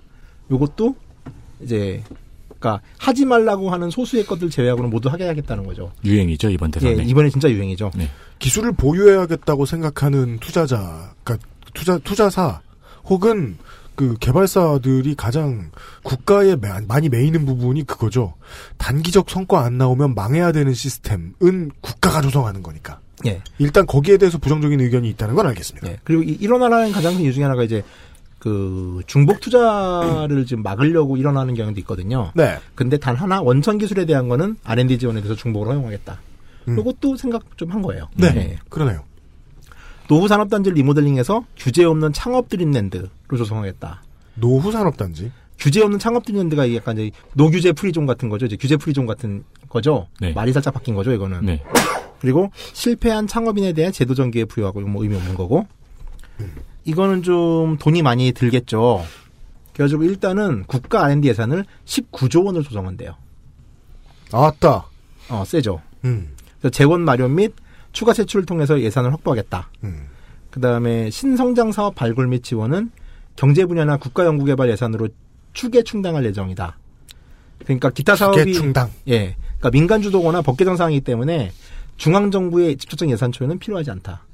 음, 네. 음. 그러니까 이게 좀 가장 큰 문제일 수도 있는 게 크게 지르는 공약들이 대부분 있는데 중앙 정부 지출은 안 한다는 식으로 계속 얘기를 하고 있는데 이거는 사실 집권을 하게 되면은 뭐 예, 이거는 손을 댈 수밖에 없는 문제거든요. 네. 예, 뭐 그건 알아두시고 공약을 좀 보시는 게 좋을 것 같습니다. 그렇습니다. 네. 우리 방송에도 좀 부정적인 얘기인데 짧게 말씀드리면 그 내각을 지금 못 바꿉니다. 대통령은 바로 취임하는데. 그렇죠. 예. 이 사람을 데리고 해야 되죠. 네, 그래서 며칠은. 공약을 빠르게 시행할 수 없을 거예요. 우리가 뭐 어제도 말씀드렸고 그렇습니다만 지금 유일호 그 경제부총리는 미친 듯이 일하고 있죠. 임기 며칠 남았다고. 아니 뭐 청문회도 하고 하려면 시간이 많이 걸리죠. 아, 그래서 그 그렇죠. 예, 공약들이 빨리 이제 프로세스를 잡고 실행되는 모습을 어차피 보긴 좀 힘들 수는 있습니다. 예. 장기적으로 기억해야 할 것들입니다. SOC. 사회간접자본입니다. 기호 3번 국민의당 안철수 사회 간접 자본 공약은 없지만 찾았습니다. 뭐예요? 10대 공약에는 항만, 항공, 철도, 인프라, 융합 기술을 통해 유라시아 물류허브 중심기지 구축 정도밖에 없는데요. 사회간접자본 관련 예산이 일단 한 38조 정도 된대요. 지금 현재 안철수 후보가 잡고 있는 공약 네. 전체를 분석했을 경우. 음, 그러니까 근데 이 사회간접자본 예산이 대부분 이제 이따 지역에서 지원을 할지 안 할지 모르겠는데 지역 예산들이에요. 음. 저는 지역에 대해서 할 얘기가 좀 있습니다. 안철수 아, 캠프에 그래요? 대해서. 네. 예, 예. 그래서 이를테면 이제 뭐 충북 바이오밸리 같은 경우 여기서만 5조 3,800, 3,600억 정도가 필요하거든요. 그다 김해 신공항 및 교통망학충 같은데 5조 9,700억 같은 게 네. 포함이 되는 거죠. 그런 거야말로 이건 나쁜 발상입니다만은 지방정부한테 좀 떠넘겨야 될 거 아니에요. 지자체한테 좀 음. 떠넘겨야 될 거 아니에요. 그러니까 지역 고양이죠. 그다음에 충남에서 제1공항으로 세운 게 이제 중부권 동서 내륙 철도인데 이게 사업비가 그냥 8조 5천억 정도 들어가요. 이건 어마어마한 국책 사업이죠 지금. 네. 대구공항 이전에 7조 2천억, 충북 청주공항 활성화에 4조 6,400억 등등의 SOC 투자가 있습니다. 네. 근데 지금 그러니까 SOC 투자에 대해서 현재 그냥 사회간자본 공약을 따로 내진 않은 상태 지역 공약으로 좀 빼돌려놨거든요. 네. 그 지역 공약에서는 지역에 이권이 있다 보니까 이거를 이제 사회간접자본이나 SOC 공약으로 인식하지 않으려고 하는 경향이 있고 맞습니다. 지역 공약이 또 뒤에 있어요. 네. 이게 다 놓치기 쉬운 포인트인데 음. 일단 안철수 후- 후보의 생각이라는 책을 인용할게요. 여기서는 이런 네, 말씀을 했어요. 우리 후보께서 토목 건축에 쓰이는 이런 재원들은 생산 및 고용 유- 유발 효과가 낮고 사회적 비효율을 초래한다. 한국은 사회 간접자본 투자 등 경제 예산 비중이 너무 크다. 꼭 필요한 투자만 선별적으로 추진하고 경제 예산의 상당 부분을 복지 재정으로 전환해야 된다고 강조했는데 이제 그에 좀 반하는 정책들 지역 공약들이 나왔다는 거죠. 네, 그때는 생각을 그렇게 했고 생각 생각 생각 생각. 예. 예, 저는 뭐 말을 뒤집었다라고 저는 여기에 이런 데까지 말을 뒤집었다라고 말하고 싶지 않아요. 음, 저도 그러고 싶지 않은데 예. 내용이 없어서 그랬어요. 그러니까 이 중도 우파 정당의 대선 후보가 되자면 이 정도까지는 타협했어야 된다는 거죠. 예. 그러니까 민주주의 그 정치의 결과를 말 바꾸기로 해석하는 과도하게 그렇게 해석하는 것도 저는 안 좋은 것 같아요. 네. 네. 그렇다고 해서 이게 좋다는 것도 아닙니다. 정치. 네. 네. 기호 3번 국민의당 안철수 정치 공무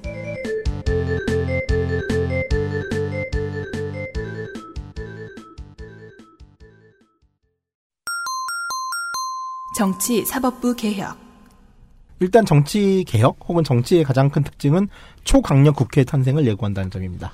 네. 거의 모든 권한이 국회로 다 갑니다 지금. 음.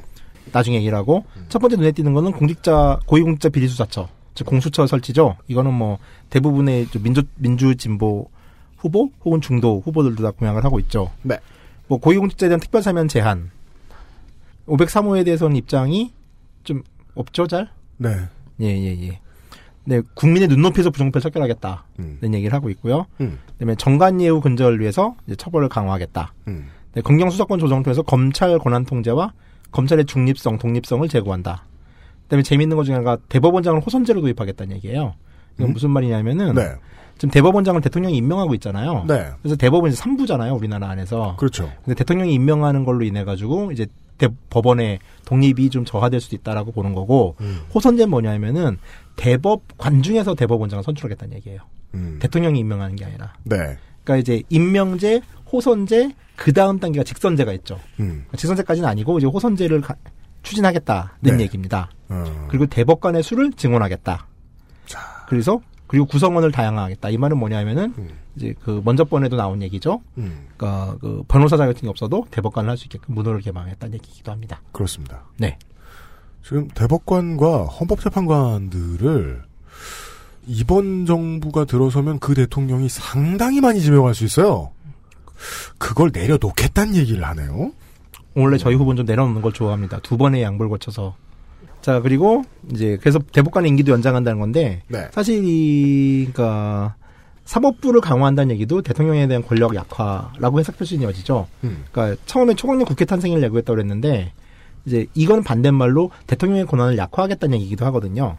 그러니까 이 사법부의 강화 역시 이제 대통령의 권한들이 축소되는 거죠.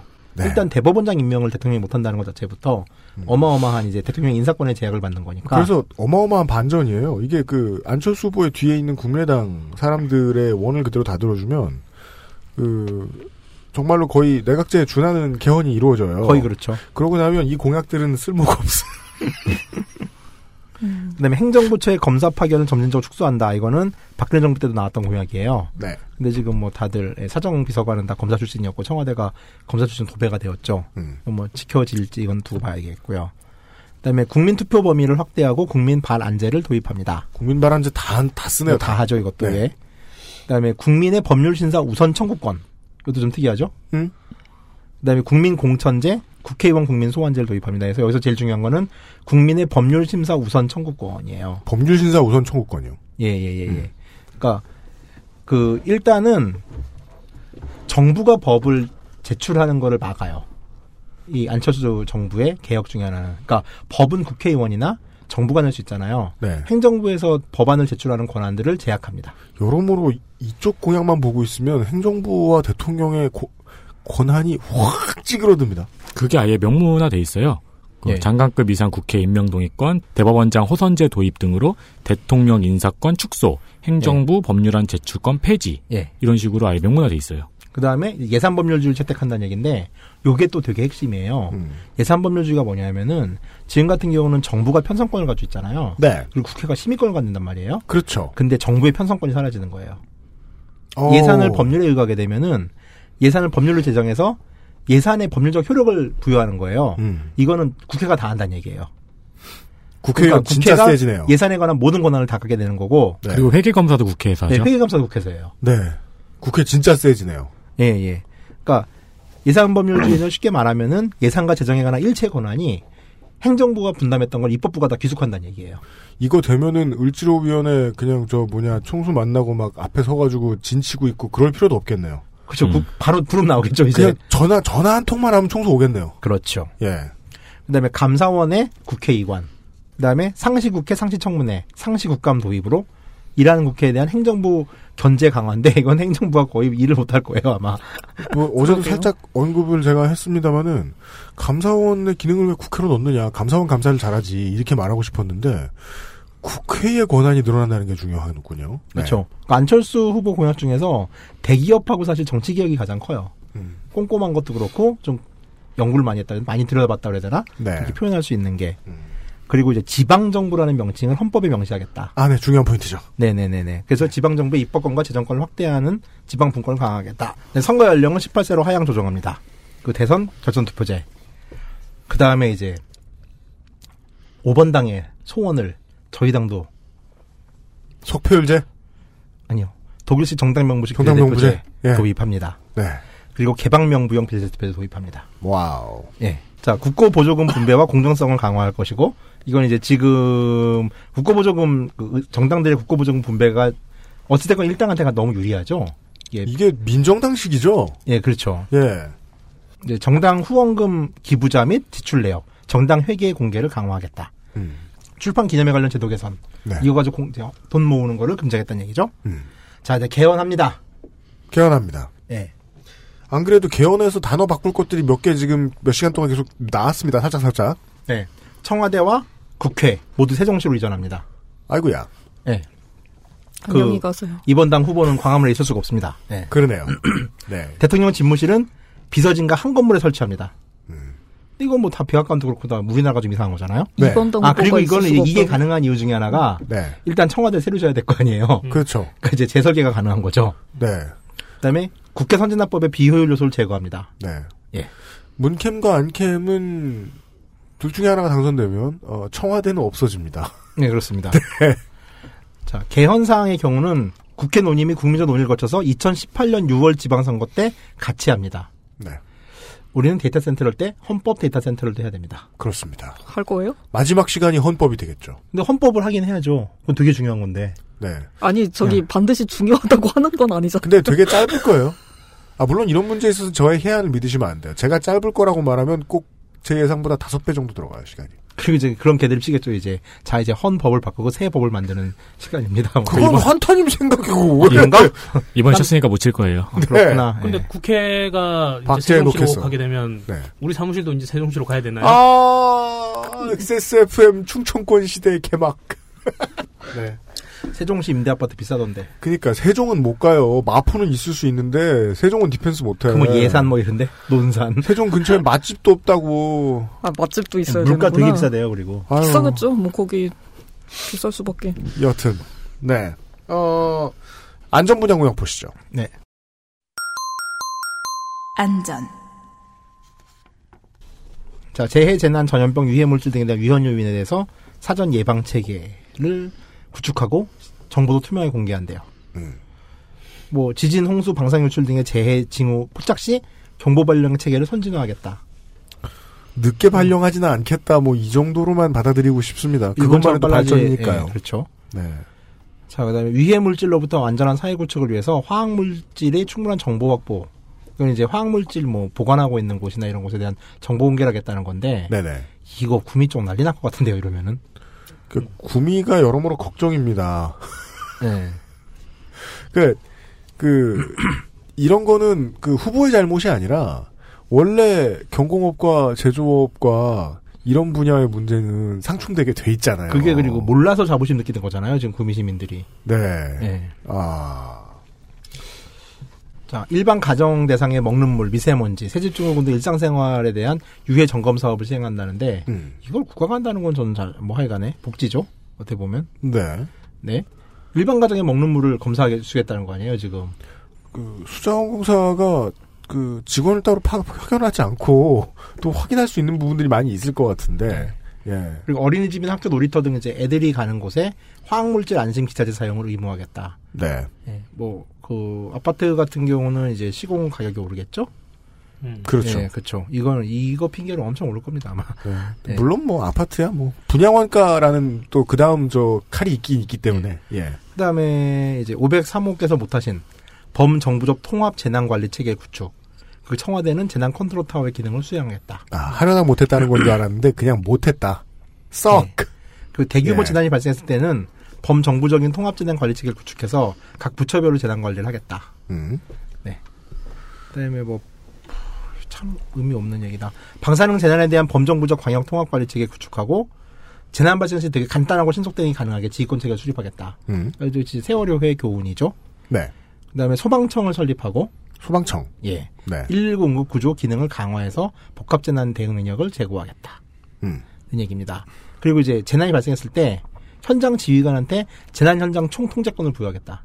아. 이런 권력을 몰아주는 건데 이건 네. 필요하다고 봐요. 예, 이게 그 세월호 사건 때 이제 부각이 됐잖아요. 그 그렇죠. 책임지기 싫어하는 공무원들의 습관을 지적한 사람들이 많이 있었죠. 그렇죠. 울면서 하겠죠. 네네. 네. 아 그래서 이제 그 세부 내용으로 뭐 세부 내용이라 하기엔 좀 민망하지만 관, 군, 경 등 재난 현장에 동원 가능한 모든 인적, 물적 자원에 대한 동원권과 지휘 통제권을 재난 현장 지휘관에게 매뉴얼대로 부여하고요. 그리고 여기에 이제 폭넓은 면책권을 보장해주겠다고 하네요. 두 그건 가지가 중요하죠. 예. 두 가지가 느껴집니다. 어, 일단은 시스템 그 면책권을 얼마나 잘 활용하고 이제 나중에 감독 관리할 수 있느냐. 나머지 하나는 문화죠 뭐. 그렇죠. 왜냐하면 여기저기 선배 기수들한테 이거 내놔라 저거 내놔라 해야 되고요. 음. 예. 그 다음에 위에서 전화 오면 씹어야 되고요. 네. 한국 공무원들이 그걸 할 수 있을까요? 이게 좀 빠진 게 지휘권자의 면책권을 보장하는 건데 네. 사실 세월호 대응에서 가장 문제점 중에 하나는 이제 민간 구조사들이 음. 거기다 사망 사고가 발생했는데 그걸 동료 구조사들에게 책임을 지어서 재판을 했던 사례들이 있잖아요. 그렇죠. 그러니까 이게 책임자의 명착, 지휘권자의 면책권이 아니라 이 면책권의 범위를 사실 조금 더 광범위하게 해줘야 될 필요성은 있어요. 네. 근데 이게 좀 약간 미비한 것 같아요. 네. 그래가지고 이제 뒤에 가면은 역 대응자의 책임 중 고의성이 없는 경우는 면책과수도 제도와 제도를 정비하겠다는 아하. 얘기가 있긴 합니다. 예, 예. 그리고 선조치 후보고 원칙을 확립하겠다. 자세해서 좋네요. 네, 그리고 뭐 이제 옥시 사태의 음. 교훈이죠. 그런 기업에 대해서 징벌적 손해배상을 강화하겠다. 네, 이건 스탠다드입니다. 다 따라가고 그리고, 있습니다. 예, 소비자 입증 책임도 완화하겠다. 네. 이거는 좀 더 나가서 이제 의료사고에 대해서 소비자 입증 책임을 완화하겠다는 공약으로도 다시 이어져요.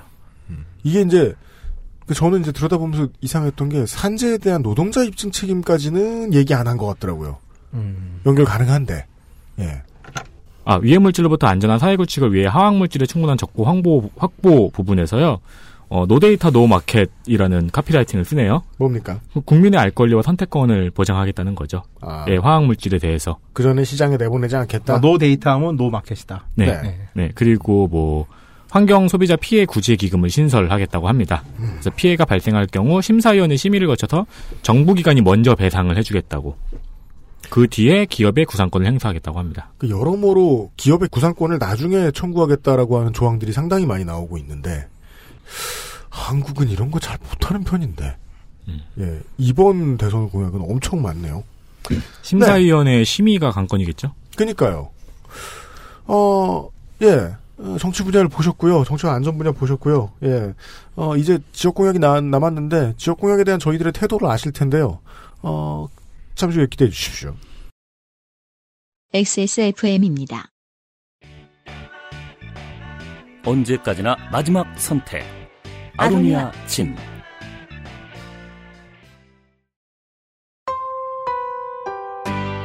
방송사도 만들지 못한, 만들어도 따라오지 못할 수준 높은 오디오북 팟캐스트를 만들기 위해서 땀 흘려온 2년.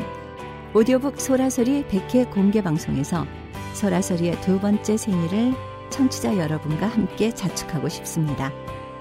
2017년 5월 4일 목요일 저녁 8시 서울 레드빅 스페이스에서 당신만의 즐거움을 모두와 함께 나누세요.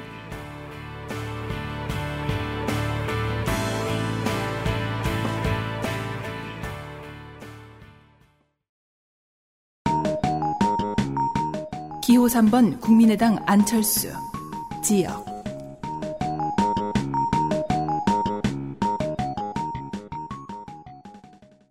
아까 전에 저, 좀 전에 환타님이 멀서 말씀을 해주셨어요. 헌법을 바꿉니다. 헌법의 글자를 바꾸죠. 자치단체가 아니라 지방 정부가 됩니다. 안 후보가 대권을 잡으면요. 그러니까 중앙 정부의 권한을 지방 정부에 대폭 이양하겠다는 거 아니에요. 헌법 정신을 수정하겠다는 거지 않습니까? 그렇죠. 그러겠다는 캠프가 논산 계룡 국방산업단지, 중부고속도로 호법 남이 구간 확장 사업, 세종형 자치 모델 구축, 광- 강원도 체험형 내륙관광 활성화, 교육문화 중심 서부산 개발, 경남 나노융합 산업, 전북 글로벌 탄소밸리, 광주 미래자동차 산업, 전남 해양 에너지 복합발전 플랜트, 대구 스마트 워터그리드, 제주 크루즈 관광특구 깨알같이 공약하고 있습니다. 부탁하겠다. 그것도 해줘요. 대전광역시를 4차 산업특별시로 만들겠다. 지방정부의 운명을 정해주고 있어요. 음. 지방정부도 키우고 의회도 더 키우겠다는 대통령이 내놓은 공약입니다. 그와 함께 이제 모든 지방공항이 다 SOC로 점철돼 있죠.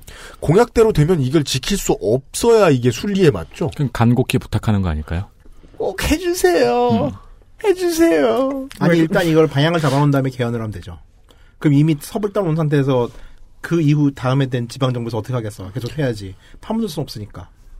그러면 일단 이번 5년 동안 이제 들어서는 지방 정부와 국회는 치우는 일만 하게 되네요. 그렇죠.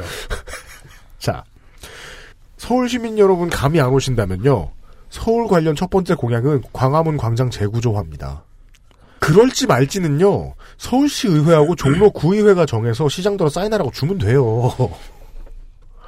지자체도 할 수 있는 걸 중앙이 하겠다는 공약. 집권이 눈앞에 있으면 남발을 하게 돼 있습니다. 그래서 왜냐면- 젠트리피케이션 특별법 같은 경우는 이게 서울공항으로 분류된 게 좀 웃기긴 한데 그래도 뭐 네. 왜냐하면 다재다능하고 강력해 보여야 하기 때문인데요. 근데 그런 공약들은 디테일로 들어가면 속빈 강정이 되어야 한다고 생각합니다. 감히 주장을 해봅시다. 지켜지지 않을 공약이어야 하는 티가 나야 됩니다. 약속된 플레이랄까요? 근데 보면 볼수록 지자체 일을 실제로 은근히 중앙으로 가져올 것 같다고 느껴집니다. 국민의당 캠프의 지원공약 부정적입니다. 이래놓고 나고 하라는 겁니까 지금? 그렇죠. 자, 서울은 네, 아까 말한 대로 광화문광장 재구조화 추진이 있는데 이거는 예, 저는 이거 매립하는 방향으로 갈 거라고 보거든요. 초기에 그 얘기도 많았었고 세종대왕하고 이순신 장군을요? 아니요 전체 길까지 다. 아, 네. 예, 예. 어, 예 그리고 젠트리피케이션 특별법 정도가 눈에 띄고요. 네. 경기 인천으로 갔을 때는 이건 다 SOC예요. 수도권 광역 전철 건설 이거 옛날부터 나왔던 얘기였고 경인 전철 단계별 지하화 정도 눈에 띄고요. 음. 제주로 가볼까요? 4차 산업혁명의 모범 지역을 개발하겠다는 겁니다. 네. 이 전기자동차 특구를 만든다는 건데 이건 동네가 작으니까 음. 지금 그 전기자동차 브랜드 어디죠? 이름 까먹 테슬라요. 아, 테슬라 같은 경우는 제주도에다 시범적으로 사업한다 그러잖아요. 네. 그러다 보니까 이거 뭐 당연히 그럴 수밖에 없는 상황이고 왜 저만 아이오닉을 생각한 거지? 제주도 딱 좋죠. 네, 동네가 작다 네. 보니까 아이오닉은 융합형 하이브리드예요. 융합형 스마트 그리드 육성도 100% 전기차가. 그것도 뭐 융합 예, 스마트 스마트 그리드 같은 그렇죠. 경우도 체중과 딱 테스트하기 되게 좋죠. 그리고 그 도로망도 간단해서요. 네. 예, 예. 그 충전 소집기도 괜찮고요. 그 옛날에 타이완 편할 때 그랬잖아요. 일본이 타이완의 복지 정책을 실험한 다음에 일본 본토로 가져갔다고. 네. 그 역할을 제주도가 하고 있죠, 지금 우리나라에서는. 그렇습니다. 예. 자, 태국 영북 미래. 스마트 물산업의 메카로 육성한다고 합니다. 이건 그렇죠. 그러니까요. 아마도 낙동강, 사대강 이후 낙동강의 그 녹조를 먹으면서 고생하신 분들에 대한 보답이 아닐까, 그런 생각을 하고 있고요. 네. 그리고 물 재활용 공약도 있더라고요. 예, 물제왕공항 있고. 포항에다 4세대 가속기 중심의 첨단 의료 산업을 육성하겠다. 음? 4세대 가속기가 뭐예요? 저도 이거 가습기? 모르겠어요. 가속기. 네. 자, 그리고 예, 스마트 워터그리드라는 물산업 허브 육성이 이제 그 대구 경북에 나오는 공항이고요. 호남. 자, 저희 본진이죠. 백년 먹거리 첨단 농식품 산업을 육성했다고 합니다. 네. 할 날인가요? 그래야 돼요. 어, 그래야 되는 건데. 예. 한라를 다시 추진하겠다고 하면 전북의 도민들은 알아들을 거예요. 근데 그리고- 아, 나머지 사, 나머지 민심이 이상 문제인 거지. 자, 매립을 했는데 참 애매하죠. 새만금. 네. 얘는 또 운명이 바뀝니다. 네. 4차 산업 혁명 시대의 미래 전략 기지로 조성합니다. 아. 그 다음에 조금 재밌는 것 중에 하나가 미래 건축 R&D 육성으로 스마트 시티를 선동하겠다. 라는 공약이- 선동해요? 네. 아, 선도하겠다가 광주광양시 공항으로 눈에 보이네요. 음. 그 다음에 유엔 조달 물류기지를 광양항에 유치하겠다는 건데. 네. 저는 한반도를 얘기하고 싶은 거예요. 여기 왔다가 어디 가려고? 여기 와요? 그러게 말입니다. 네. 자, 부울경입니다. 울산은 전지 클러스터를 만들어요. 네. 중요하죠, 전지. 건전지.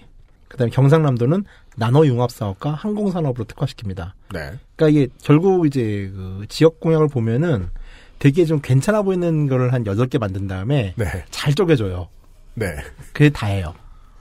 네. 그 다음에 네. 음. 충청도 마지막이네요. 대전 광역시를 영국 R&D의 고장이잖아요. 우리나라에서 카이스트도 있고 또 저희 그 후보가 일찍 그 교수를 하셨던 곳이잖아요. 그러니까 잘한단 말이에요 대전을. 음. 그래서. 그래가지고 대전을 4차 산업특별시로 육성합니다. 사천사나 특별시가 대체 몇 개예요? 우리 이거 아, 그 아, 종이 이런 이름이 붙은 건 하나예요. 대전 하나. 특별시. 그리고 충남도 청부지를 이게 또 문제가 좀 많잖아요. 이거 어떻게 할지 모르잖아요. 4차 산업특별시청으로 조성합니다. 시청? 아, 이거요 왜 충남도청을요? 그 종이 이렇게 접어가지고 야바위? 이거 아, 뭐- 동서남북이요? 동서남북 여덟 개를 써놔요. 이렇게 바보 똥개 이런 거 있잖아요. 그 다음에 나온 걸 정말 환타님 말씀대로 랜덤으로 나, 나눠준 것 같아. 그래도 대전은 많이 대전은 되게 예, 했어요. 카이스트 예. 있고 하니까. 알았어요. 그럼 대전만 고정해놓고 나머지는, 나머지는 돌리는 그 거죠. 바보와 똥개 중에 하나 이런 거. 예. 그다음에 충청북도에 한국형 초음속 열차 이걸 하이퍼루프라고 그러는데 네. 상용화하는 시범단지를 구축하겠대요. 네. 기호 3번 국민의당 안철수 농축수산업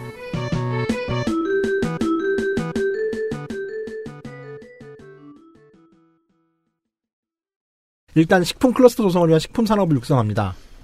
클러스터. 한랄이어야 되는데. 예, 한랄 아니면 의미도 별로 없을 것 같아요. 그렇죠. 그다음에 스마트 농업 기술을 보급합니다. 스마트. 이거는 뭐 이런 게 아닐까요? 이렇게 아이폰으로 클릭을 하면 갑자기 물이 나온다거나 아, 그거 가능하겠네요. 그건 가능하죠. 예, 되게 스프링클러. 쉬워요. 그거는 그냥 네. 스프링클러 작동이나 이런 거는 샤오미 홈으로도 될걸요? 그렇죠. 그렇죠. 불투만 그건 작동하면 그냥 되잖아요. IoT 근데 그냥 그렇죠. 네. 그걸 네. 아이폰으로 할 필요가 없죠. 네. 어, 그렇긴 하죠. 아무 스마트폰으로나 하면 아. 돼요. 네, 아니, 네, 제가 네. 아이폰 쓰고 있어서. 예. 그 스마트폰으로 활용할 수 있는 거는 제가 저번에 말씀드린 직불금 고호 제도가 있죠. 아. 직불보를 던져서 네. 직불금을 잡는 거죠. 그러니까 대부분 이제 그런 거예요. 스마트 센싱이나 IoT 기술을 활용한 그 저투입 지속성 농협이라는 게 그런 작업은 이제 집에서 할 수 있으니까 그렇게 하겠다는 얘기겠죠. 이건 사실 뭐 그냥 그 약간 거리긴 와이파이가 블루투스 너무 짧으니까 거리긴 와이파이만 몇 개 구축해가지고 집에서 연동시키면은 그- 돌아갈 수 있는 구조니까. 그나마 국가가 지원을 한다면 이런 것들은 또 회로 개발이 쉬우니까 예, 예, 예. 그 농민들이든 개발자든 그걸 개발하면은 그 특허권을 뭐 국가가 사든지 해서 어디든지 다이소 같은데 싸게 구할 수 있게 그냥 지금 있는 농민마트에 싸게 스마트홈 구할 수 기술만 있게. 잘 활용해도 네. 스마트홈 기술 가지고 활용만 잘해도 좀 충분히 가능한 거 되게 많아요. 그래서 그러니까 국가가 주도할 여지가 있겠는가 싶을 정도로 대중적이지 않겠나 이미 그런 생각이 듭니다. 이를테면 그렇죠. RC 그러니까 트랙터. 습도 센, 막 비닐하우스가 아, 있는데 식색도 보여. 비닐하우스에 습도 센서 가지고 할 수 있는 일 되게 많거든요. 습도 센서의 습도율을 가지고서 음. 전원 온오프 해가지고 할 수 있는 일 되게 많고 드론 이건 트랙터. 생각하기 나름이에요 이건 진짜로. 예. 네. 그리고 한국형 스마트 팜 기술을 국제 표준화. 그러니까 결국 이걸 게임 가지고 이름 같은데요? 국제 표준화를 하겠다는 음. 거죠. 네. 이건 뭐 샤오미가 더 빨리 할 것 같은데. 그렇습니다. 하려면, 네. 예, 이거는 기업에게 맡겨야 될 일 같습니다. 네. 예, 그다음에 5대 민간 품목을 지정해요. 이거는 배추, 무, 고추, 마늘, 양파예요. 김장이요. 예, 어, 그러네요. 김치를 만드는 재료들을 네. 생산 안정제 그리고 이제 자조금을 지원하겠다. 그러니까 이제 그 식량 자급화에 이어서 핵심 야채 자급화 정책이라고 보거나 혹은 이제 뭐 사실 이건 대부분 자급화가 되는 야채들이니까 좀 더 안정적으로 공급을 하겠다는 정도의 얘기로 들립니다. 그리고 어업 대책 중에서는 어가소득 안정이나 수산직불제 확대가 있어요. 수산직불제요? 네. 이게 농가, 농업직불제는 다 아시죠? 수산직불제는 사실 2015년도에 국무회의를 통과한 법안이에요. 이게 어가당약 55만 원 정도의 직접 직불금을 지급하는 건데 주로 지금은 낙도에서 그러니까 반농 반어하잖아요. 섬에 사는 사람들은 네, 그렇죠. 공사도 짓고 업도 하잖아요. 근데 이 사람 중에 수산물의 연간 판매액이 120만 원 이상인 자중 에서 1년에 60일 정도를 어업에 종사한 사람한테 직불금을 주고 있거든요. 어. 그러니까 이게 좀 15년부터 하던 건데 네. 이 직불금의 영역을 확대하겠다는 거예요. 음. 그 다음에 관광 비슷한 건데 국민 바다 쉼터 조성하겠다는 겁니다. 그래서 어촌마을의 지역 경제를 활성화하겠다. 근데 이거는 뭐 지금 하는 뭐 이렇게 뭐 개펄에서 바지락 캐기 뭐 이런 거 있잖아요. 네. 그러게요. 예, 그런 거를 축제 많잖아요. 예, 그걸 이제 아예 그냥 좀 똑같은 이제 바다 쉼터라는 이름으로 해가지고서 중앙정부에서 좀 핸들링하는 일종의 이제 모델링을 하겠다는 얘기인 것 같아요. 그냥 벤치 몇 개 놓고 레일바이크 몇 개 놓을 것 같은데요. 음. 다 똑같을 수도 있겠죠. 삼시세끼 5천평 같아요. 예. 어. 레일 바이크면 제가 참아줄 수 있어요. 그 남해 앞바다에 저 다리 3천 개 놓는 것보다 낫지 않습니까? 네. 농축산업 있나요? 다른 당은 그 10대 공약에 이 내용이 없거든요. 네. 예, 국민의당은 무려 공약 순위 10번입니다. 목소리는 좀 낸 거다. 농축산업. 아 이게 지금 왜냐하면은 본진이 호남인데 지금 한국에서 농업이 가장 큰 판이 호남판이잖아요. 음. 네. 네. 그러다 보니까 이제 농업 쪽에 신경을 쓸 수밖에 없는 거죠. 아유, 어. 제 했던 바른정당만 해도 이게 공약사항이 없습니다. 네. 음. 힘들게 찾아왔습니다. 네. 그렇습니다. 네. 기타? 지역 기반하고 관련이 있을지도 모르겠네요. 기타 뭐 중요한 거 있습니까? 기호 3번 국민의당 안철수 기타 특별한 공약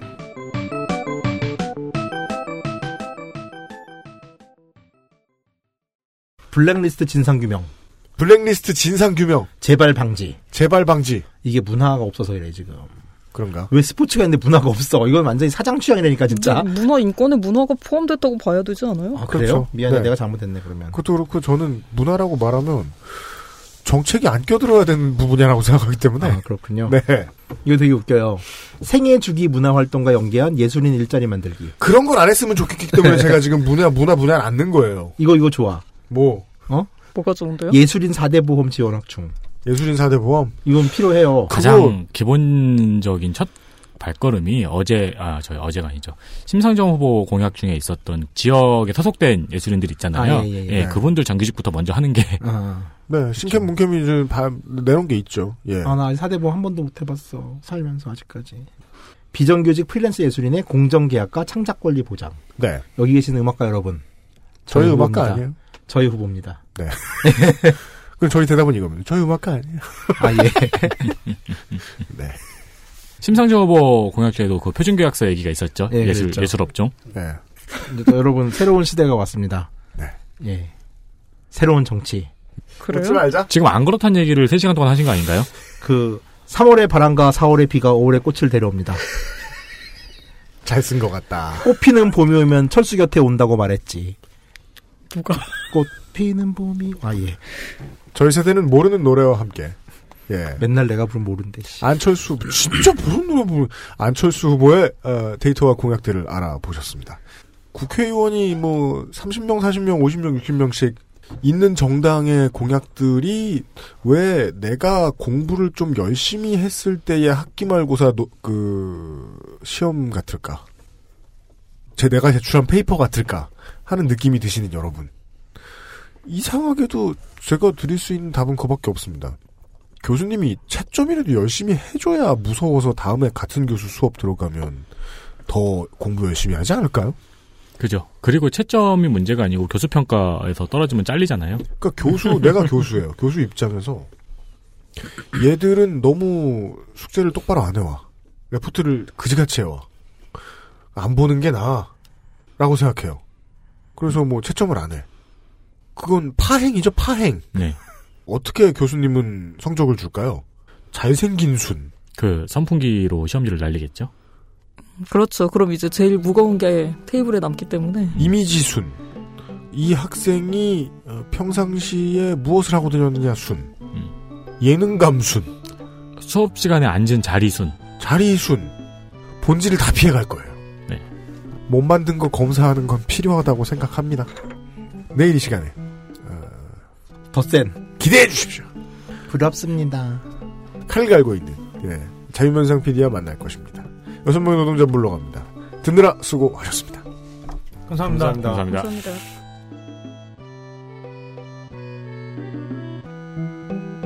그것은 알기 싫다 특별기획 제19대 대통령 선거 데이터 센트럴 내일 이 시간에는 기호 2번 자유한국당 홍준표 후보에 대한 데이터로 찾아뵙겠습니다. XSFM입니다. I D W K